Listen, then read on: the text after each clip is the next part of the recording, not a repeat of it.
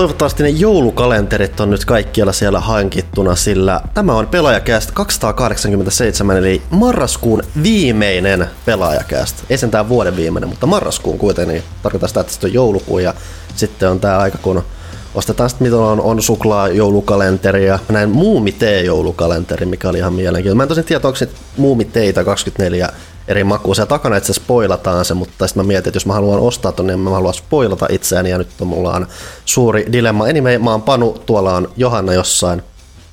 Mä oon tällaisella trooppisella saarella.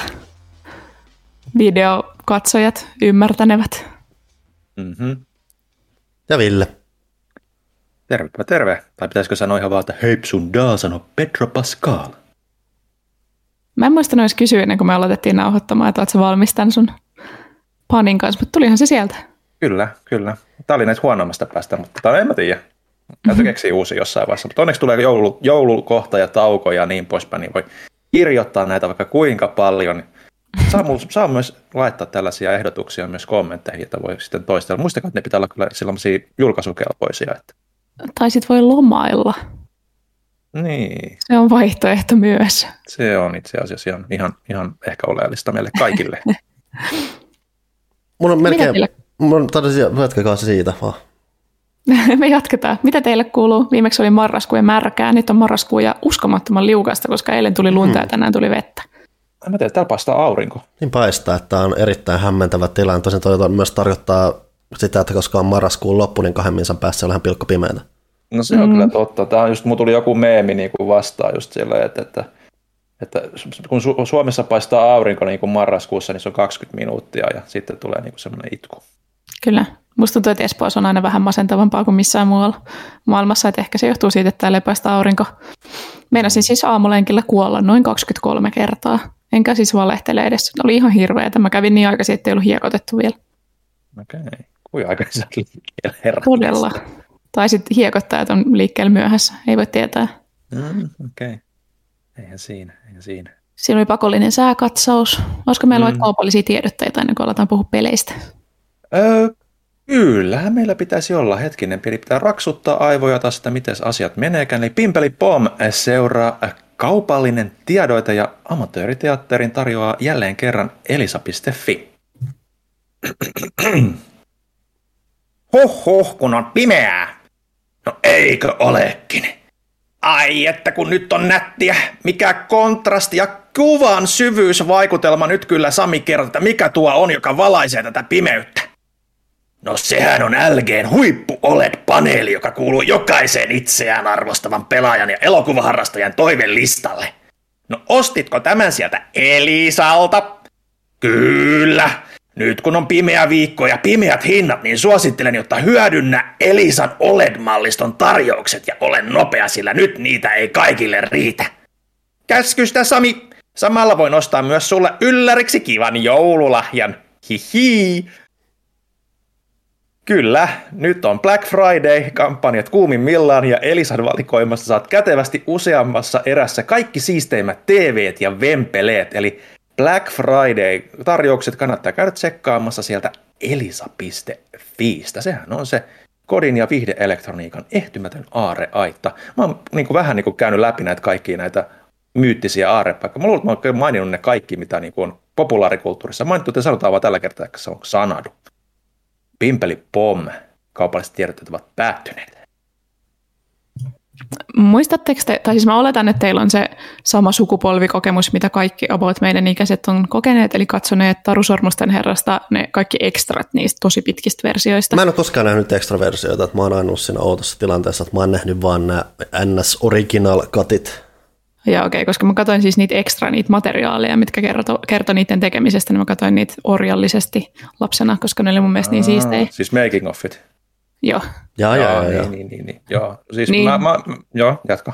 Niin, Andy Serkis joi siinä klonkkumehua, koska sen kurkku kärsi niin paljon siitä äänestä, minkä se teki. Mä mietin, että onko Villellä jotain Sami-mehua tuolla mukissa, mistä hörppäilee.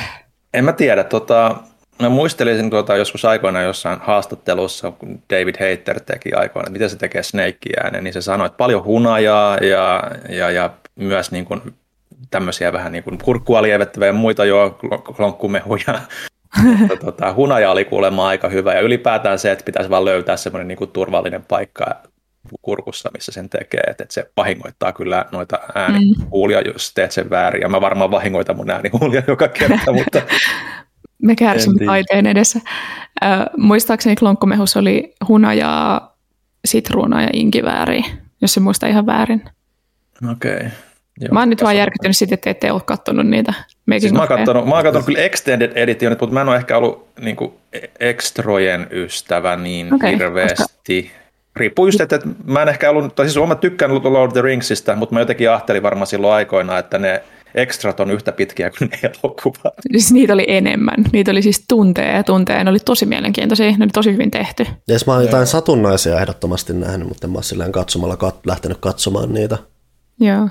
Mä oon orjallisesti kyllä katsonut Tähtien sotafanina niin kuin kaikki, silloin kun prequelit ilmestyi, ne oli ne ihan ensimmäisiä DVDtä melkein, mitä niin kuin ostia, mitä varmaan tulikin silloin, niin niistä mä katoin kaikki ne niin kuin making offit ihan orjallisesti. Ja nyt kun on YouTube kanssa alkanut niin kuin huomaamaan, että hei, tässä vanhoissahan DVDissä on ollut niin kuin, paljon tämmöistä faktaa, mitä ei ole tiedetty silleen. Mä oon tiennyt näin teinistä asti.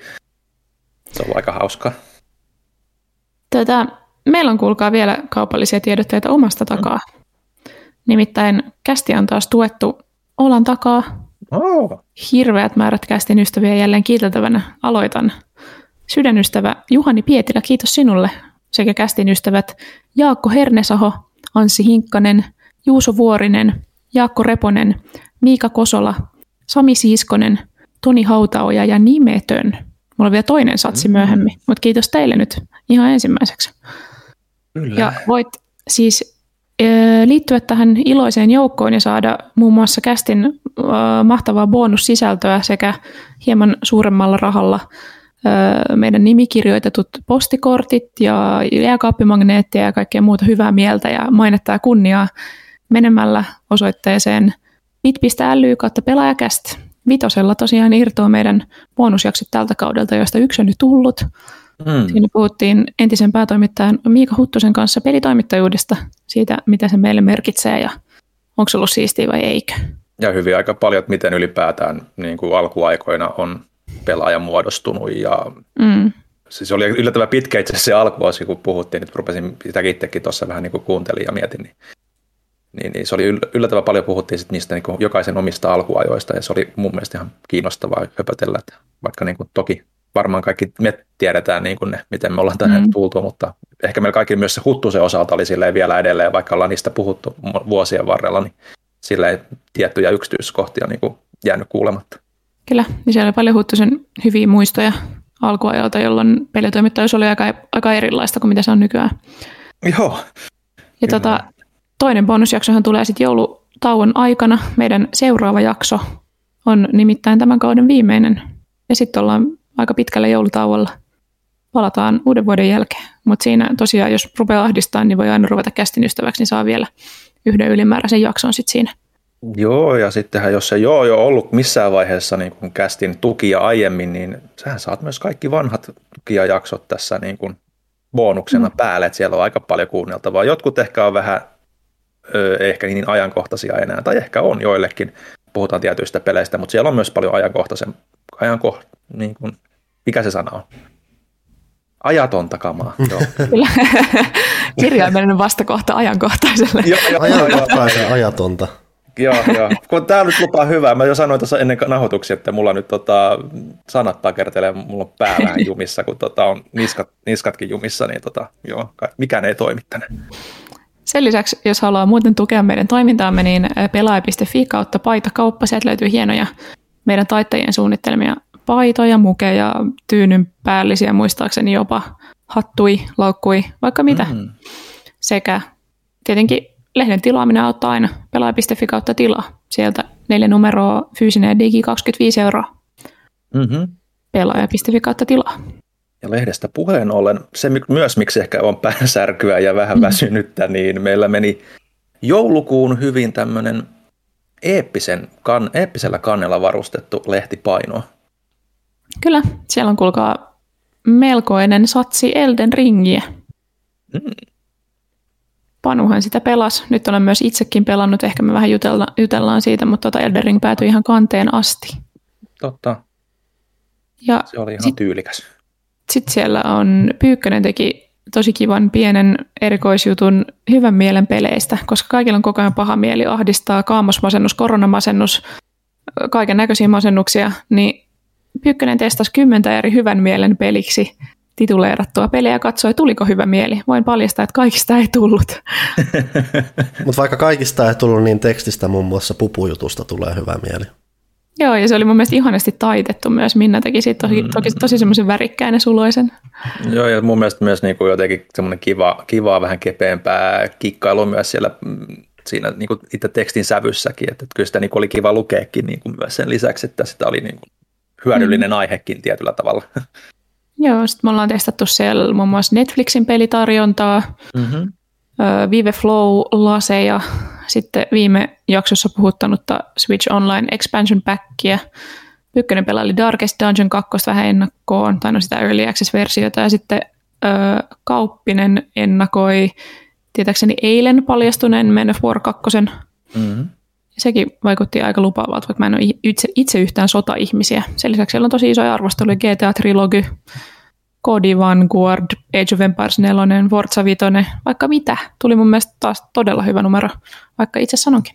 Joo, ja siellä oli silleen, kun mä sitä meidän etusivun listaa, tai siis niin kuin pääkirjoitussivun, kun siinä on aina se liuska, missä on kaikki yhteystiedot, että ollaan, sitten mä aina päivitän siihen ne meidän lehden avusta. Niin oli kiva, että siellä oli Miika Huttunen, Eemeli Rekunen, Janne Pyykkönen, niin kuin vanhoja nimiä oli täynnä lehdessä. Että silleen, että no niin, nyt on kivaa, että musta alkoi soida pääs Boys Are Back in Town.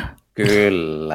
Voidaanko me laittaa sitä inserttina vai joudutaan maksaa jotain tekijänoikeusjuttuja? Rojalta ja varmaan pitää maksaa. Ja vaikka me maksettaisiin, niin YouTube ja muut ottaa sen alas kuitenkin. Totta. Sitä ei saisi hyräillä mun mielestä, sekin on jo niinku kielletty. Siis jos algoritmi hokaa sen, niin sitten sulla on selittelyn paikka. Masentavaa. No ehkä me ei sitten soiteta sitä. Mitään kivaa ei saa nykyään tehdä, eikä mitään saa sanoa. Damn you, algoritmit! Mitä maailmalla on tapahtunut? Sekin vielä. Sellainenkin on olemassa edelleen. Ainakin missä se meidän aiheellista on? Löytyy käsikirjoitusta. Ainakin huonoja pelejä tai huonoja julkaisuja on tapahtunut. GTA Trilogy ei mennyt ihan putkeen. Ei. Baffa 2042 ei mennyt ihan putkeen. Ei. Molemmissa aika lailla keskeneräisenä vähän niin kuin taidettiin julkaista bugipäivityksiä ja korjauksia aika urakalla molemmissa. Mutta tai ei välttämättä edes keskeneräisenä, että sen GTA:ssa melkein on jopa kyseenalaistettu se, että onko se lopulta miten noin niin kuin visioltaan lopulta miten noin parantava kokemus siitä, että mitä sieltä tuli tarjolla. Mä itse San Andreasia jonkun verran testailin siinä ja ei mulla niin kuin ollut mitään ongelmia siinä itsellä, että kyllä mä nyt kun tietyin osin niitä valituksia ymmärrän sieltä, että eihän se nyt ihan ongelmaton paketti tosiaan ole, mutta jotenkin aina kun se on muutenkin vanha peli, niin jotenkin ei saisi ajatella, että pitäisi olla niin hiottu sitten loppupeleissä, mutta kyllä ymmärrän, että jengi harmittaa, että se ei ole edes sillä tasolla, mitä niin vanhat pelit välttämättä niin on. Siis sehän se iso juttu, että on vanhat pelit on ollut semmoisia klassikoita kuin ne on ollut, joten kun ne tulee takaisin, niin tähän oletus käytännössä on se, että ne on vähintään yhtä hyviä, mutta sitten just sujuvampia ja muuta kuin mitä ne oli silloin. Jos asiat menee mönkään, niin sitten vaikka tilanne ei oleskaan niin paha kuin annetaan ymmärtää, niin kuitenkin se pettymys on sitä kautta sit niin iso, että siitä muodostuu semmoinen isompi kaos. Katsoin, kun parempi puoliskoni laittoi ne tulille, kun se tuli. Ja sitten mä ajattelin, että mä katson tätä hetkeä, että niin kuin vastaako tämä mun lapsuuden muistoa, koska mun muistot on todella hatarat, niin kuin ollaan todettu. Ja se aloitti Vice Cityn, se alkoi jostain kadulta ja sitten se varasti, ensimmäinen auto mikä tuli siihen oli poliisiauto, se varasti sen, sitten se poliisi lähti juoksemaan sen perään, sitten se ajoi vahingossa sillä autolla sen poliisin niin kuin sen auton ja seinän väliin ja sitten se poliisi ilmeisesti kuoli ja sitten se joutui välittömästi poliisiasemalla. Sitten mä olin silleen, että tämä tapahtui kaikki 5 sekunnin sisään, tämä vastaa täysin mun muistojani. Joo. Että sitä, mitä mä en niin kuin muistanut, että mä katsoin vähän matkaa, kun Eemeli pelasi tuolla Retro-ykäkanavallaan GTA 3, niin mä en muistanut sitä, että siinä alkuperäisessä pelissä se tähtäys oli tosiaan, niin kuin, että sä vaan lukitit sen, niin kuin, ja siinä ei ollut vapaat tähtäystä olla. Mä en muistanut sitä, mutta näin se kato muistikuvat. Niin kuin, siis ylipäänsä se, ehkä se isoin GTA-ylläri, mikä monen vuosien jälkeen voi tulla se, että ajaminen oli ehkä ok, kaikki muu pelattavuusjutut eivät ole ihan niin ok. Joo, ei ne ihan niin kuin, aina jää jumihahmot jonnekin ja niin pois, mutta se on niin kuin, että se pyörällä ajo on kyllä mun mielestä edelleen niin kuin tosi jees. Siinä on hyvä tuntuma. Mä dikkaan. Mutta joo, keskeneräisiä vähän se joo on, ja tai sitten bugina julkaistu, mutta ei siitä kai sitten sen enempää, kun ei meillä niin kuin sen enempää kokemuksia niistä ole.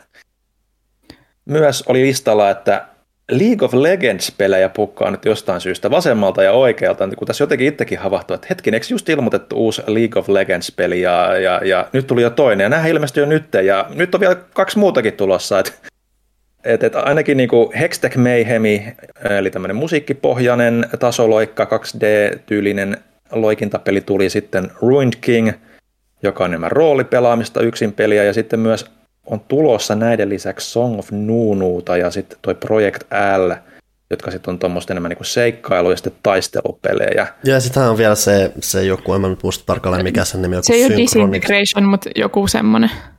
Melkein all caps hässäkkä, missä on jotain, joku heittomerkki välissä ja muuta jännää. Että D se alkaa. Apua.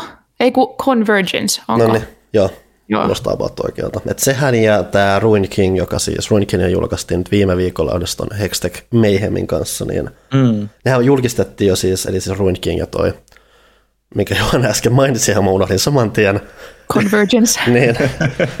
niin, nehän julkistettiin jo 2019, että silloinhan on tämä, että Riot Games, eli siis League of Legendsin pyörittäjä, tai siis tämä, joka hallinnoi sarjaa, on luonut sarjan niin poispäin, niin perusti tämmöisen Riot Forge-julkaisuosaston, jolla siis oli tarkoitus lähteä enemmän laajentaa League of Legendsin maailmaan, tai siis tuonne Runeterraan sijoittuvia pelejä. Että Leaguehän nyt on ollut, League on ollut yllättävän kauan sinällään olemassa. League on ylipäänsä siinä kiehtovassa asetelmassa, että se on aivan valtava peli, mutta samalla se on myös silti semmoinen, että se elää vähän semmoista omaa elämäänsä, että siihen ei välttämättä, jos sä et itse ole syvällä siinä, niin sä et välttämättä itse törmää siihen välttämättä hirveästi koskaan.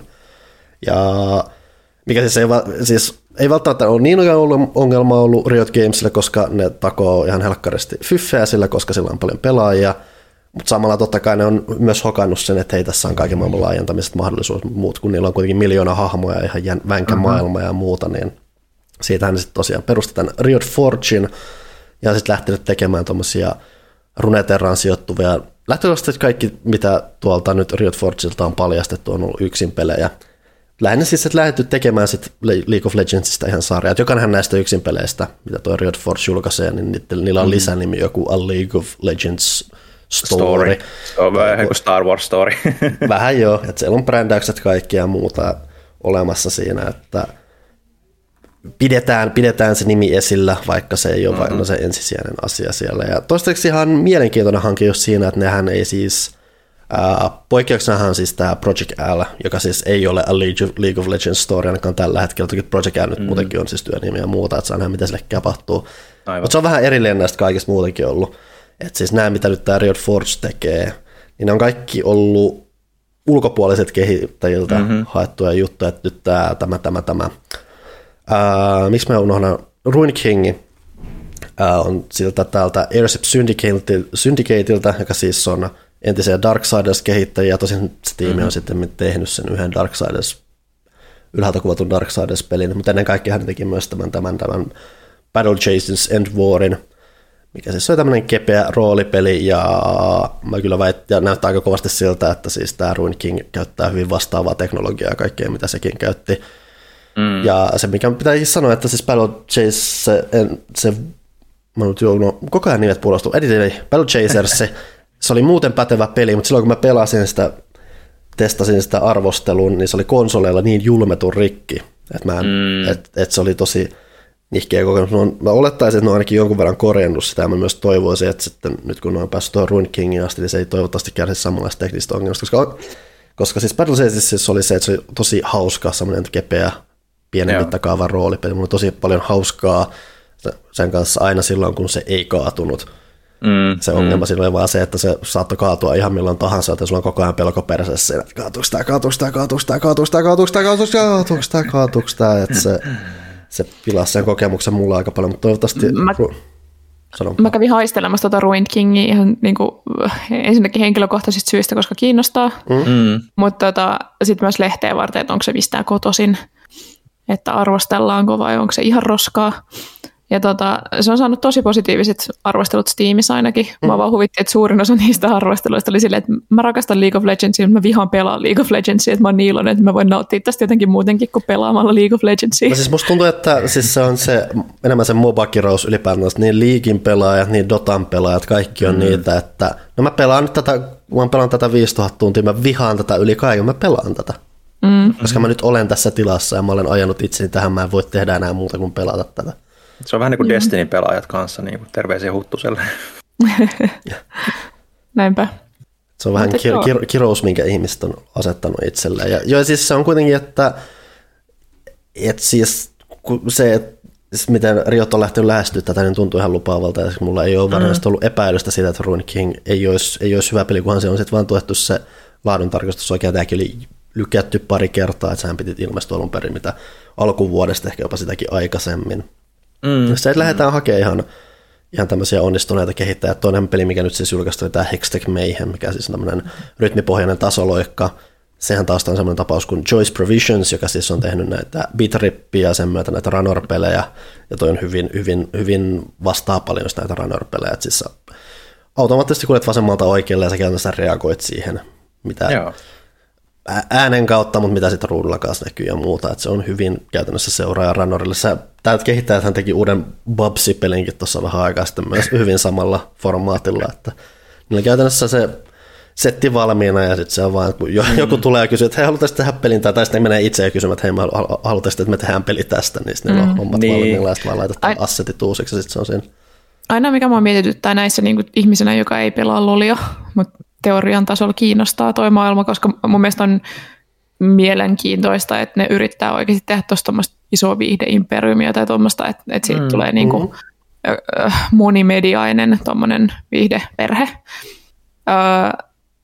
Niin kiinnostaa se, että onko nuo pelit tällä hetkellä, toimiiko ne silleen tavallaan sisäänheittotuotteena siihen universumiin vai onko ne enemmän fanipalvelua niille, jotka oikeasti tuntee sen jo? No mä olettaisin, että ne lähestyy sillä, että ensinnäkin se on enemmän siis totta kai siis sisäänheitto on varmasti iso pointti siinä, koska se on kuitenkin tämä on nimenomaan niin erillinen juttu, niin erilainen juttu kuin mitä League on. Että se on totta kai se hyvä keino sit auttaa ihmisiä tutustumaan just siihen maailmaan. Ja totta kai jos sä tunnet sen, niin siellä on varmasti jotain yksityiskohtia, missä voit nauttia. Ja just se, että kun näähän siis käytännössä perustuu tuttuihin League-hahmoihin, niin siellä on myös voimassa tilanne just, että hei mä pelaan tällä hahmoa, tää on mun maini, niin kiva nyt se saa erillisen pelin, joten mä voin lähteä tähän. Joo, se on semmoinen itseensä ruokkiva niinku tilanne, että sitten kun on vielä niinku toisia tai niinku tuttuja hahmoja omissa seikkailussa, niin siellä voidaan sitten esittää lisää uusia hahmoja, jotka voisi tuoda muihinkin ja vanhaa, niin se on niinku just ihan fiksuu niinku tollaista. Jopa ehkä niinku tietyllä tavalla, niinku, no tietysti Marvel tekee nyt sitä Cinematic Universen osalta, mutta peleissähän ihan ei niin hirveästi enää tehdä noita, että samat hahmot muuta kuin Nintendo. Että tavallaan mulla tuli niinku Nintendo-mainen lähestymistapa tuohon, että tai fiilis siitä. Netflixiin tuli nyt tosiaan se Arcane, myös se erittäin kiitelty animaatiosarja. Eilen mä vissiin kattelin sitä Rotten Tomatoesista, sillä oli 100% kriitikkojen niin kuin fresh rating, mikä on aika vaikea saada. Mutta ilmeisesti se on todella hyvä. Mä en ole itse kattonut. Et siihenkin ne on selvästi panostanut paljon, nehän vahvisti sen toisen tuotantokaudenkin, ja siinä oli vähän mietitty kanssa... Vähän tuommoinen jaoteltu julkaisu tai muuta, että sitä ei ollut vaan pudotettu ja läpsästy sinne, vaan että siellä on jo ylipäätään sitä, että miten nämä julkaistaan mietitty paljon. Se siis selvästi on oleellista keskittymistä siihen, että hei, mitä täällä tehdään, mitä tapahtuu. Just se, että panostaa, niillä on rahaa, millä panostaa, ja niillä on ihan lupaava nyt, että jälleen kerran hyvin sisäänheittotuote, mutta samalla just, että jos sä tunnet sen maailman, niin varmaan saat siitäkin kiksit irti olettaa, että se on tehty tarpeeksi uskollinen asia. Mä en ole liiga-asiantuntija, mä en tiedä, mutta mä voisin kuvitella, että jos mä katson sen, niin mä tiedän sitten maailmasta ainakin vähän enemmän. todennäköisesti. Näyttää tosi hyvältä. Siis ihan tälleen ulkopuolisen silmin todella laadukkaan oloinen. Joo. Ja sehän pitää siis tässä sanoa, että nämä onnistuu ainakin mulle sinällään herättämään enemmän mielenkiintoa siihen liigiin kohtaan yleisesti. Että mä oon jotain, niillähän tämä, mikä on Legends of Runeterra vai mikä sen korttipelin nimi on. Että se oli jo vähän silleen, että korttipelit ihan jees, niin sitä katsoi silleen sivuhiljaa, mutta samalla myös, että heitään tämmöinen palvelupohjainen verkkopeli, niin sitten on aina silleen, että en mä välttämättä jaksa sukeltaa tuon tällä hetkellä, kun taas sitten itse on sitten enemmän tuommoinen yksinpelivetoisten pelien ystävä. Ja yhtäkkiä sitten sieltä tulee pelejä, mitkä oikeasti tuntuu olevan suunnattuja mulle, ja ne on vielä hyvin erilaisia, hyvin kanssa, että joista ei välttämättä ihan tavanomaisia, että eka asia, mitä sieltä tuli, ei ollut vain joku kolmiulotteinen toimintatasoloikka-setti hässäkkä, vaan siellä olisi tommoinen vähän erilaisempi pienikokoinen roolipeli, siellä on rytmitasoloikkaa, ja nyt on sitten tulossa vielä sitä just 3 persoonan seikkaa, mikä sekin siis on tuolta Raimin tekijöiltä, eli sitä Tekilaworksilta. Että siis siellä on yritetty levittäytyä tosi hyviä ja mielenkiintoisella tavalla, että siellä selvästi ei välttämättä edes tähdätäkään siihen, että nämä kaikki pelit myy vähintään myy täsmälleen saman verran. Meidän tavoite on se, vaan että siellä vähän oikeasti yritetään tehdä eri pelillä asioita, ja sen myötä sopii myös olettaa. Toki mä en tiedä, mä olettaisin, että niillä on eri tavoitteet eri peleille myös sen kautta, että kun ne lähtee tekemään vähän eri asioita ja muuta. Ja kyllä mua herättää kiinnostaa. Sitten on myös kuitenkin, sit, kun oli tämä, mikä mainittiin, tämä Project L, mikä siis on erillinen näistä, että tämähän on käytännössä Riotin sisällä tapahtuva juttu, mikä lähti siitä, että oli tämä Radiant Entertainment, mikä siis on tämmöisten länsimaisten taistelupelikonkari, eli se oli, mä en tiedä oliko se enää, no kuitenkin keskeisimmät on tämä Tony ja Tom Cannon, jotka on tunnettuja muun muassa siis ensinnäkin tuolta Evo-tapahtuman puolelta, mutta sitten myös että ovat vaikuttaneet esimerkiksi tämän GGPO, tämän nettiratkaisun ympärillä, että saadaan sujuvaa taistelupelikodia tonne, tai että taistelupeli ja nettipeli toimii jouhevasti ja muuta, ovat olleet isosti siellä mukana ja isoja taistelupeli-ihmisiä ja lähtivät sitten tällaisella omalla studiolla tekemään omaa tämmöistä taistelupeliä, jonka isoin pointti oli se, silloin sen oli tosiaan peli nimeltä Rising Thunder, joka tällä hetkellä kai on edelleen fanikehityksen kautta olemassa. Lähtivät tekemään semmoista, että sen pointti oli se, että se on periaatteessa yhä syvälleen taistelupeli, mutta sun ei tarvitse tehdä tämmöisiä hirveitä puoliympyrä, neljännesympyrä liikkeitä ja vastaavia, että iskujen tekeminen on helppoa ja muuta, että on lähestyttävä, mutta sitten syvyyttä lähdetään rakentaa muualta. Niin tähän perustuu sitten, mitä nämä tekee Project L, mikä siis on nimenomaan League of Legends-hahmoilla nyt tehtävä peli, niin tähän perustuu nyt vähän vastaavaan ideaan, että he yritetään tehdä erittäin lähestyttävä tästä, mutta samalla sitten sillä, että me ollaan kuitenkin taistelupeli-ihmisiä, joita me myös halutaan se, että on niin sanotusti just se, että helppo oppia, vaikea hallita, tai siis ei hallita, mutta siis tulla hyväksi oikeasti sille mestariksi siinä. Että sulla on syvyyttä ja sulla on luovia vapauksia vähän luona, miten se toimii ja muuta. Ja se on nyt mielenkiintoista, sehän nimenomaan, miksi nyt ilmoitti sellaista vähän aikaa sitten uudelleen. Tämäkin oli joku 2019 alkujaan paljastettu tai jotain, ja nyt ne on pari vuotta vääntänyt ja hakenut sitä suuntaa, mikä myös kertoo siitä, että ilmeisesti niillä on, ei kiirehditä liikaa ainakaan näiden asioiden suhteen. Nythän tämä ilmoitti sen, että hei, tällä pelillä löytyy suunta, ja nyt se on tämmöinen NS 2-2 tyyppinen, tämmöinen vähän tag team henkinen, tai mikä termi on assist-based, eli tuommoinen tukipohjainen taistelupeli, että edelleen siis sivulta kuvattu, ja kerralla ruudulla on lähtökohtaisesti 2 hahmoa, mutta sitten sä vaihtelet niitä keskenään, ja voit kutsua toista apua, että vähän tuonne Marvel's Capcomin suuntaan, mutta just 2 hahmolla. Joo.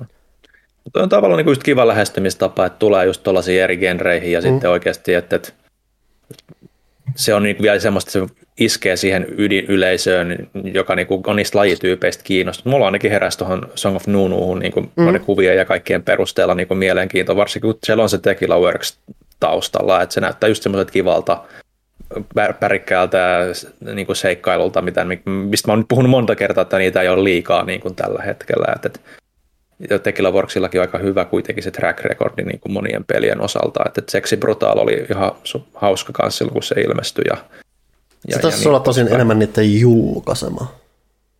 Oliko se niitä julkaisema? Mulla oli mieleen, kun me testattiin sitä, niin se Mä sanoin, että se oli niiden julkaisema, mutta saattaa olla... Se voi olla kyllä, joo, mutta kyllä ne, itse asiassa oli toi Cavalier Game Studios, mutta ne oli mukana avustamassa myös. No joo, varmasti joo, sitä en kyllä epäile.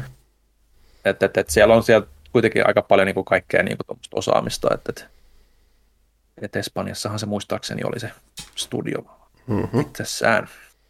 Mutta kiva lähestymistapa kyllä tosiaan, tykkään, että kokeillaan tuollaista. Joo, siis pätäkkäällä, että siis se on just kiva, että ei tunnu silleen kyyniseltä tavalta yrittää tehdä lisää rahaa, vaan oikeasti vähän tuommoinen innostavakin keino, että esitellä laajemmalle yleensä oikeasti lähteä tekemään tuommoista just multimedia-juttua ja muut vastaavaa, että onhan näiltä sitten vielä tulossa nämä mobiilikonsoli, League of Legendsit ja muuta, tämä Wild Rift on yhä työn alla ja muulla, että hyvin laajat verkot sun muuta, mutta siellä on just se, että siellä on vähän kaikille kaikkia, se on tällä hetkellä näyttää tosi lupaavalta. Ei voi sanoa muuta kuin, että LOL. Mutta positiivisessa mielessä. Musta tuntuu, että LOL on vähän turhan paljon semmoinen negatiivinen sävyttien saanut, että se pitäisi tuoda se nauramisen nimenomaan positiivinen puoli esille. Kyllä. Mitäs muuta? Rikos on tapahtunut. Mm-hmm. Nimittäin Returnal ei ole The Game Awards -gaalan Game of the Year -kategoriassa ehdolla. Joo, muuten totta. En itse asiassa ajatellut sitä, että se ei ollut siellä, mutta se oli myös parissa muussa kategoriassa kyllä siellä ihan hyvin edustettuna. Audiodesignissa, mistä mä olen iloinen, koska siinä on loistava audio. Joo, kyllä. Sekä action-kategoriasta, mikä on kuitenkin... Kyllä se sinne kuuluu ihan ehdottomasti. Niin, huvitain tässä siis on, että puhutaan siis Game Awardsista, jotka lähestyy, jotka on olevinaan videopelien palkintokaala, mutta oikeasti siis... Ja siis edelleen mainittakoon, me ollaan tuomaristossa ja muussa, me voidaan vähän vaikuttaa siihen, mutta samalla tekijän pointti ei ole ne palkinnot, ja ne palkinnot ei ole välttämättä kauhean hyviä, ne kategoriat ei ole välttämättä kauhean hyviä. Ne kaikki katsoo sitä julkistusten takia. Mm. Kyllä. Joka vuosi me ollaan siis 3. vuotta siellä tuomaristossa, ei toki voida puhua siitä, että ketä ollaan äänestetty tai mitään, mutta joka vuosi raavimme päätä, kun siinä on allekkain kategoriat action ja action adventure, jotka on yritetty tänä vuonna selittää auki, mutta selityksellä ei ollut mitään osaa eikä arpaa siihen, mitä siinä loppujen lopuksi laitettiin. Joo, aika paljon niin kun keskusteltiin sitä, että no kumpaan tämä peli niin kun kuuluu, niin se oli kyllä vähän semmoinen pieni päänraapimishetki kyllä kieltämättä. Että. Ja sitten siellä on muun muassa Sim-strategy-kategoria, mihin oli muistaakseni vielä joku kolmaskin kategoria silloin, tai kolmaskin määrä silloin, kun me alun perin nimitettiin pelejä sinne. Et, musta tuntuu, että kun kategorioita taitaa olla joku 30 tällä hetkellä, niin osa on yhdistelty tosi hämmentävästi ja osa on piirstattu silleen miljoonaksi eri kategoriaksi silleen, että varmasti kaikki saa jonkun osallistumispalkinnon, mikä tuntuu mun mielestä vähän hassulta. Mutta toisaalta tätä tämä on. Niitä on silti ihan viihdyttävää katsoa. Kuulemma 40-50 peliä nyt sitten esillä. Siellä kaikki eivät ole uusia julkistuksia tietenkään. Eli kuulostaa taas sieltä, että on Jeff Keelin show, eli rytmitys on hanurista ja sä haluat kuolla ennen kuin se on ohi. Ja alku alkaa ehkä hyvin, loppua ehkä kivaa, mutta keskikohtaa ei. Miksi? Siis, se on jo vähän puuduttava kyllä. Nykyään voi pelaa semmoista Game Awards bingoa, että esimerkiksi tuleeko Kojima jollain tapaa puheeksi, tai onko se siellä. Ja onko sillä mitään oikeaa sanottavaa? Sepä. Sen lisäksi se, että kuinka monta kertaa Geoff Keighley sanoi, että on niin siistiä, että voi ottaa indieit mukaan tämmöiseen tapahtumaan. Se on niin siistiä, että saadaan pikkutekijöitä esille. Ja missä vaiheessa se kehaisee itseään? Siinä jos ottaa jotain vähän niin tujumpaa joka kerta, niin ei tulisi uutiskirjoittamisesta mitään. Kyllä. Sitten onko kiusallinen musiikkinumero, minkä kohdalla kaikki rupeaa valittaa Twitterissä, tätä ei jaksa katsoa. Siis musiikkinumeroista täytyy sanoa, että siellä on kiusallisia, mutta siellä on myös välillä niitä tosi hyviäkin. Mä dikkaan itse tosi paljon niistä, muun muassa kun siellä on se orkesteri ja ne tekee sen tosi mahtipontisesti, niin kuin esimerkiksi vuoden peleistä niin kuin musiikkikollaasi, missä oli 2 vuotta takaperin se Kontrollin toi Sankarin tangokin sitten hetkellisesti messissä niin kuin ihan suomalaisia sanoja myöten, niin se on mun mielestä siis tyylikäs. Se oli hauska veto. Ja sittenhän siellä on ollut just niin kuin näitä, mitä nyt oli, sitten oli tämä Devil May Cry 5, se bändi, joka veti sen päätunnarin, niin se oli vetämässä yksi pois. Se oli ihan hauska, koska se niin kuin tuntuu liittyvän siihen, mutta sitten kun siellä on Green Day, ja sitä hekutaan, että Green Day tulee, Kai se johonkin liittyy, en tiedä, mutta ei niin. Se tuntunut oleelliselta siinä. Finnish Game Awards, se oli tällainen pelimusiikkipotpuri tänä vuonna, se oli kyllä tosi kiva. Kyllä sitä katsoi mielellään. Ja siis Finnish Game Awards oli iso pointti, just se sidottiin isosti siihen, koska siinä oli tämä, mä en taas muista, joku Finnish, joku, mikä se kollektiivin? Music Collective. Niin, että kun se on kuitenkin ihan... Kotimaan kasvatti ja kasvanut täällä muutenkin koko ajan isommaksi ja oleellisemmaksi, niin se oli, sillä oli funktio osana sitä showta. Kyllä, se oli hauskaa ja hyvin tehty. Mut ehkä mä nyt kertaan täältä, en rupea kaikki 30 kategoriaa lukemaan, mutta kerrotaan vaikka Game of the Year, noi nimitykset Game Awardsista. Yeah. Nimittäin siellä on Deathloop, It Takes Two, Metroid Dread, Psychonauts 2, Ratchet and Clank Rift Apart sekä Resident Evil Village. Siellä taitaa olla kaikki meidän 3 vuoden peliehdokkaat, jos se on ihan väärässä. Tai itse asiassa mä en ole Panusta varma. Mä en tiedä, mikä mun vuoden peliehdokas edes tällä hetkellä on. Kaikki just silleen, että... Se ylipäänsä tulee, että ehkä se on enemmän, menee jonnekin inscriptionin suuntaan ehkä tässä vaiheessa. Kun näissä on kaikki, sehän mikä tässä on edelleen ja mikä näissä on aina on se, että nämä on näitä isompia pelejä, mitä siellä on, koska yksi keskeinen, että tässä on myös sitä, että tätä on siis helppo dumaa myös siitä, että miten täällä on vain isoja pelejä tai muuta. Ja, että tämän formaatti on vähän nihkeä siinä, että koska se on periaatteessa kiva, että yritetään tehdä tämmöinen, että hei, kaikki mediat äänestää ja muuta. Mutta peleissä on hyvin hankalaa se, miten tätä ei voida vertaa vaikka elokuviin, on se, että jos sä lähdet äänestää elokuvajuttuja, niin sä katsot yhdessä illassa aika helkkarin monta elokuvaa. Sä et pysty pelaamaan kauhean montaa peliä, sä et pysty kokemaan kaikkea, ja totta kai vaikka sulla on ne tiimit, sä yrität sieltä jäsenellä, että kaikkia on pelattu tai muuta, niin lopulta se tilanne on vääjäämättä aina se, että jos tehdään tämmöinen kollektiivijuttu, niin sieltä vähän väkisin nousee ne isommat pelit esille, koska ne on ne, mistä kaikki lähtökohtaisesti tietää edes jotain. Se on, en mä lähde välttämättä syyttää suoraan Game Awardsia siitä, että se on se tilanne, mutta tavallaan olisi kyllä kiva kanssa, että, sitten, että siihenkin löytyisi joku ratkaisu. Jotakin. Täällä on siis jotain indie-kategoriaa tai muuta, mutta tämä silti formaatti on vähän mitä on. Ihan vaan sen takia, koska pelejä on hankala palkita tällä tavalla. Kyllä, Inscription taisi olla Indiassa ja sitten siellä Sim-strategiassa, joka edelleen huvittaa mua. Siis tässä kategoriassa on Age of Empires 4, joka on niinku reaaliaikastrategia, Evil Genius 2, mikä on rakentelupeli. Ja se joskushan on myös mitä, että Monster Hunter jossain roolipeleissä. Civilization käytännössä. Inscription, joka on korttipeli. No, ei se, niin.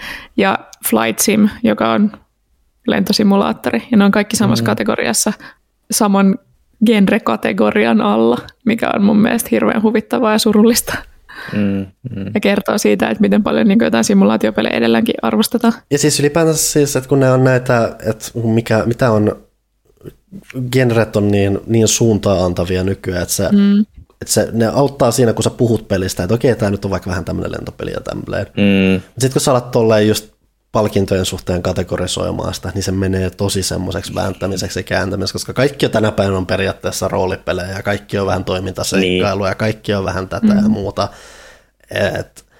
Et jälleen mä ymmärrän ehkä miksi nämä on tälle, että tässä on tietynlainen lähestyttävyyskulma haettu, mutta kanssa, että jos kategorioita tehdään, ne voisi ehkä hiljalleen olla vähän jotain luovempaa, jotain, ne voisi ajaa enemmän vähän jotain pointtia sen sijaan, että tässä on jännä, että siis ylipäätään tässä on se, että kun jälleen päästään sen kiilin hehkuttamaan, puhutaan, että miljoonat striimaajat katsovat, että tämä on isompi kuin Oscarit ja muuta. Ja siinä on just se, että se on tällä hetkellä tosi oudos välissä siinä, että jos on tavallaan uusi juttu, mutta samalla se on myös tosi kiinni menneisyydessä. Se vähän pitäisi nyt tapahtua sellainen pusku eteenpäin, että hei, nyt oikeasti mennään eteenpäin myös, eikä olla silleen, että no kun meillä pitää olla tämmöinen melkein pukukaala, ei täällä ole pukukaala, siellä on farkut jalassa ja muuta, mutta tämä on melkein tämmöinen, tämä on kaala kuitenkin. Ja sitten... No siis jos ihan niin kuin rehellisesti miettii, että miten sitä niin kuin saisi ainakin itselle mieluisammaksi, olisi just se, että niitä julkistuksia voi olla joo, mutta ne voisi olla vähän niin kuin painokkaampia, ne voisi olla niin kuin harvemmin ja vähän niin kuin fiksummin mietitty ja niiden ympärille voisi oikeasti rakentaa jotain juttua. niin siis muutakin kuin se pelkkä esiintyminen, niin mutta myös sitten, että niin ne palkinnot, mikä sen nimissäkin on, että se on Game Award, niin niillä tulisi niin sitten semmoinen oikeasti, että niin juhlittaisi niitä pelejä vähän enemmän sen sijaan, että no, mä yritän tässä nyt mainostauolla, että nämä pelit voitti nämä kategoriat. Niin kun se on niin sivumaininta koko ajan, että hei nyt tämä voitti ja tässä on tämä ja tämä ehkä kehittäjä tuli vähän puhumaan tänne, ehkä siksi, että ehkä ne oli sponssannut tässä samalla. Niin. Just, mutta... Et kun se, kuten sanottu tuossa alussa, tämä ei ole palkintogaala, se on julkistusshow, johon on tungettu kaikkea. Ja nyt kun viime aikoina, kun tämä on kasvanut, ja niitä diilejä tulee enemmän, että hei, me paljastetaan tämä, ja tuntuu kovasti, että siellä ei sanota ei millekään, niin sitten tulee taas semmoinen 5-tuntinen show, missä on rytmitys ihan retuperällä, ja se, vaan tungetaan kaikki, mitä sinne saatiin. Ja periaatteessa jollekin se kai riittää siellä, ja Kiili on ihan innoissaan, mutta mitä pidemmälle tätä jatkuu, niin se koko ajan vaan herää kysymys, että keille nämä on. Se on jännä, että siellä on se e-sports-osiokin, mihin siis peruspelimedia edes osallistui. Ja sekin tuntuu niin irralliselta tai semmoiselta turhalta, että mun mielestä, tai no enhän minä mitään tiedä, kun en ole e-sports-piireissä, mutta luulisin, että siellä ehkä sitä palvelisi paremmin sitä yhteisöä, että olisi joku oma gaala, mä en tiedä onko. Niin. Mutta se vaan tuntuu semmoiselta niinku kylkeen liimatulta. Siis se on jälleen se, että hei, tämä on suosittu juttu, tämän pitää olla. Tässä sama juttu, että siellä on joku content creator juttu, josta jostain syystä media äänestää myös, mutta me ei voida äänestää periaatteessa muuta mediaa, vaan sen pitää olla joku tubettaja tai muu, koska ne on suosittuja. Niin, ja kuka katsoo kaikkia tubettajia ja osaa oikeasti arvioida, ellei se on noussut jostain syystä otsikoihin, niin kuin, että kun jossain niin kuin, on nostettu jostain kohusta tai tällaisesta. Niin, tosi huvittavahan on se, että aina jos joku on voittanut tuon kategorian tai jonkun trendy gamer-jutun tässä, niin jostain syystä tuntuu, että se ihminen on seuraava vuonna sitten jonkun kohun kohteena sitten seuraavaksi. Mutta toi prosessi, millä me niin kuin äänestetään ja nimitetään noita, niin se on mun mielestä ihan mielenkiintoinen sensus aina pelivuodesta ja siitä, että miten paljon hajontaa esimerkiksi tänä vuonna oli, niin kertoo tosi paljon siitä, että ei ole ollut välttämättä niitä niinku yksiä hienoimpia juttuja, vaan niinku, että on ehkä tullut paljon hyviä pelejä, mitkä niinku yksikään ei ole ollut valtava ilmiö, mitä kaikki olisivat pelanneet, mikä on aina jännittävää sit sen listan koostamisen puolesta.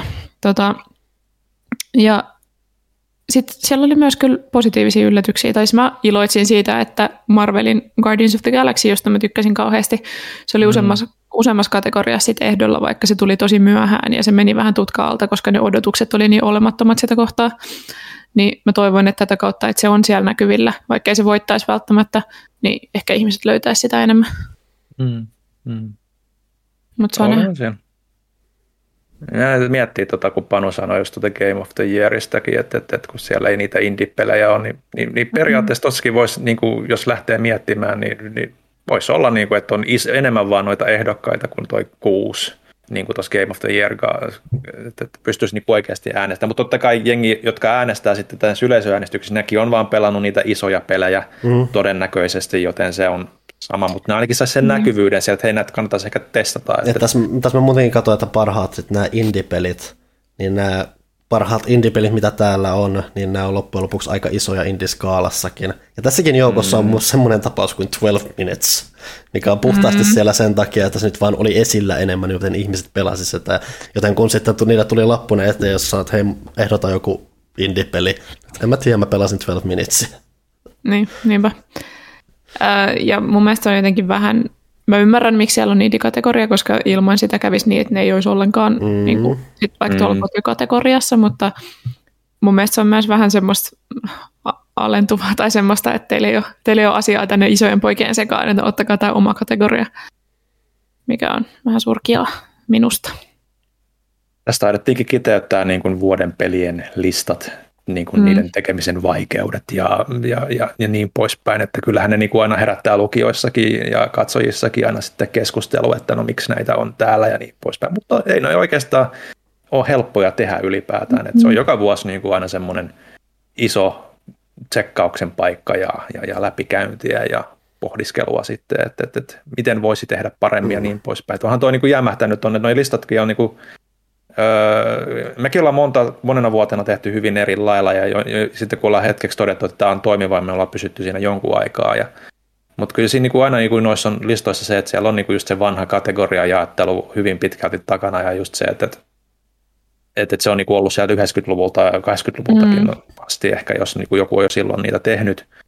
Mutta just, että mä itse näen aina vuoden pelilistat sellaiset, että se pitäisi olla just semmoisena, että se niinku tuot esiin niitä oikeasti kiinnostavia pelejä, jotka niinku voi olla, että jengiltäkin on myös jäänyt näkemättä. Siis se on... Kai myös niinku hehkutetaan niitä isojakin, jos ne niinku on sen arvoisia, mutta just se, että nämä on ne pelit, mitkä sun kannattaa pelata myös niiden ulkopuolella. Siis mulle se on aina se, että siis juhlit, ensinnäkin siis totta kai käydään läpi, että mitä on tullut ja koitetaan, koska ensinnäkin, että näissä on aina vähän se, että mitä pelejä tulee alkuvuodessa tapaa yleensä, vähän ylipäätänsä hautautua kaiken muun muassa alle, niin se on se, että saadaan nyt se koko näkemys siitä vuodesta, ja sitten voidaan oikeasti juhlia niitä onnistumisia siellä, erikoisuuksia ja muuta, että vähän just se varsinainen voittojuttu on sitten vähän semmoinen sivutekijä siinä, mikä nyt on enemmän myymässä sitä aspektia siellä. Mm. Ehkä siinä vuoden pelistä, kun miettii niin kuin ihan ruohonjuuritasolta, vuoden peliä kun lähdetään, niin kuin, se on myös niin kuin ollut semmoinen tietyllä tavalla niin kuin se on semmoinen iskevä juttu, että tämä nyt on paras niistä kaikista tämän pelissä, niin se on tavallaan myös ollut niin kuin medialle, meidän kaltaisen medialle semmoinen niin kuin tapa myydä se juttu ihmisille, että tämä nyt on se paras. Kun voisi oikeastaan miettiä myös, sehän voisi lähteä miettimään tämmöiseltäkin kantilta, että ei tarvitse välttämättä olla se vuoden paras valinta ollenkaan esimerkiksi, vaan että nämä on ne, mitkä kannattaa huomioida. Niin. Nämä on asioita, mitä kannattaa miettiä aina. Vaikka tämä on ylevä ja kaunis ajatus, niin se järjestysnumerointi on todella tärkeää todella monelle. Niin on. Viime vuonna, esimerkiksi, oliko se viime vuonna, kun Last of Us ei ollut meillä top 10, niin saimme hyvin paljon palautetta siitä jopa omilta avustajilta, että miten voi olla näin. Ja se on kuitenkin siellä listalla, missä juhlimme vuoden parhaita pelejä. Ja toi on mulle itselleni se, mikä mua hiertää vuoden pelilistoissa, se järjestysnumerointi ja sen uskomaton tärkeys. Niin siis siinä on lähinnä se, että siis se on tapa visualisoida se on tapa tehdä siitä sille lukijalle hauskempaa tai semmoista seikkailullisempaa, tutkittavampaa, että siihen on helpompi kiinnittää joku mielipide tai tällainen. Se on helpompi ajautua siihen mukaan, kun siinä on semmoinen tietynlainen rajaus, mikä menee kun taas se, että jos hei kaikki te olette kivoja ja söpöjä ja kauniita ja omeita omalla tavallanne. Kyllä se sitten taas toisaalta niin kuin todettiin, niin kategorioissakin on ongelmansa, koska kategoriarajat monesti paukkuu ja venyy. Mulla tuli hirveät fläsärit siitä, kun oli meidän siinä 100:nnessa numerossa oli se 100 parasta peliä kautta aikain lista. Itse sitä väätöä ja tappelua siitä ja se, että voiko joku, tavallaan haluttiin, että se on silleen ajaton listakin, niin kuin, tai semmoinen, että siinä niin huomioidaan myös tuoreita pelejä, ettei se olisi niin kuin puhtaasti, niin kuin, että siellä on vaan ne perus Metal Gearit ja Ocarina of Timeit kymppikos, mitkä toki oli siellä niin kuin kärjessä, mutta sitten siellä olisi niin kuin vähän tuoreempaa, mutta kyllä siitäkin tuli sille, että joku Uncharted 2 oli top 10, että of all time game, niin kyllä se tavallaan niin kuin ehkä... En tiedä.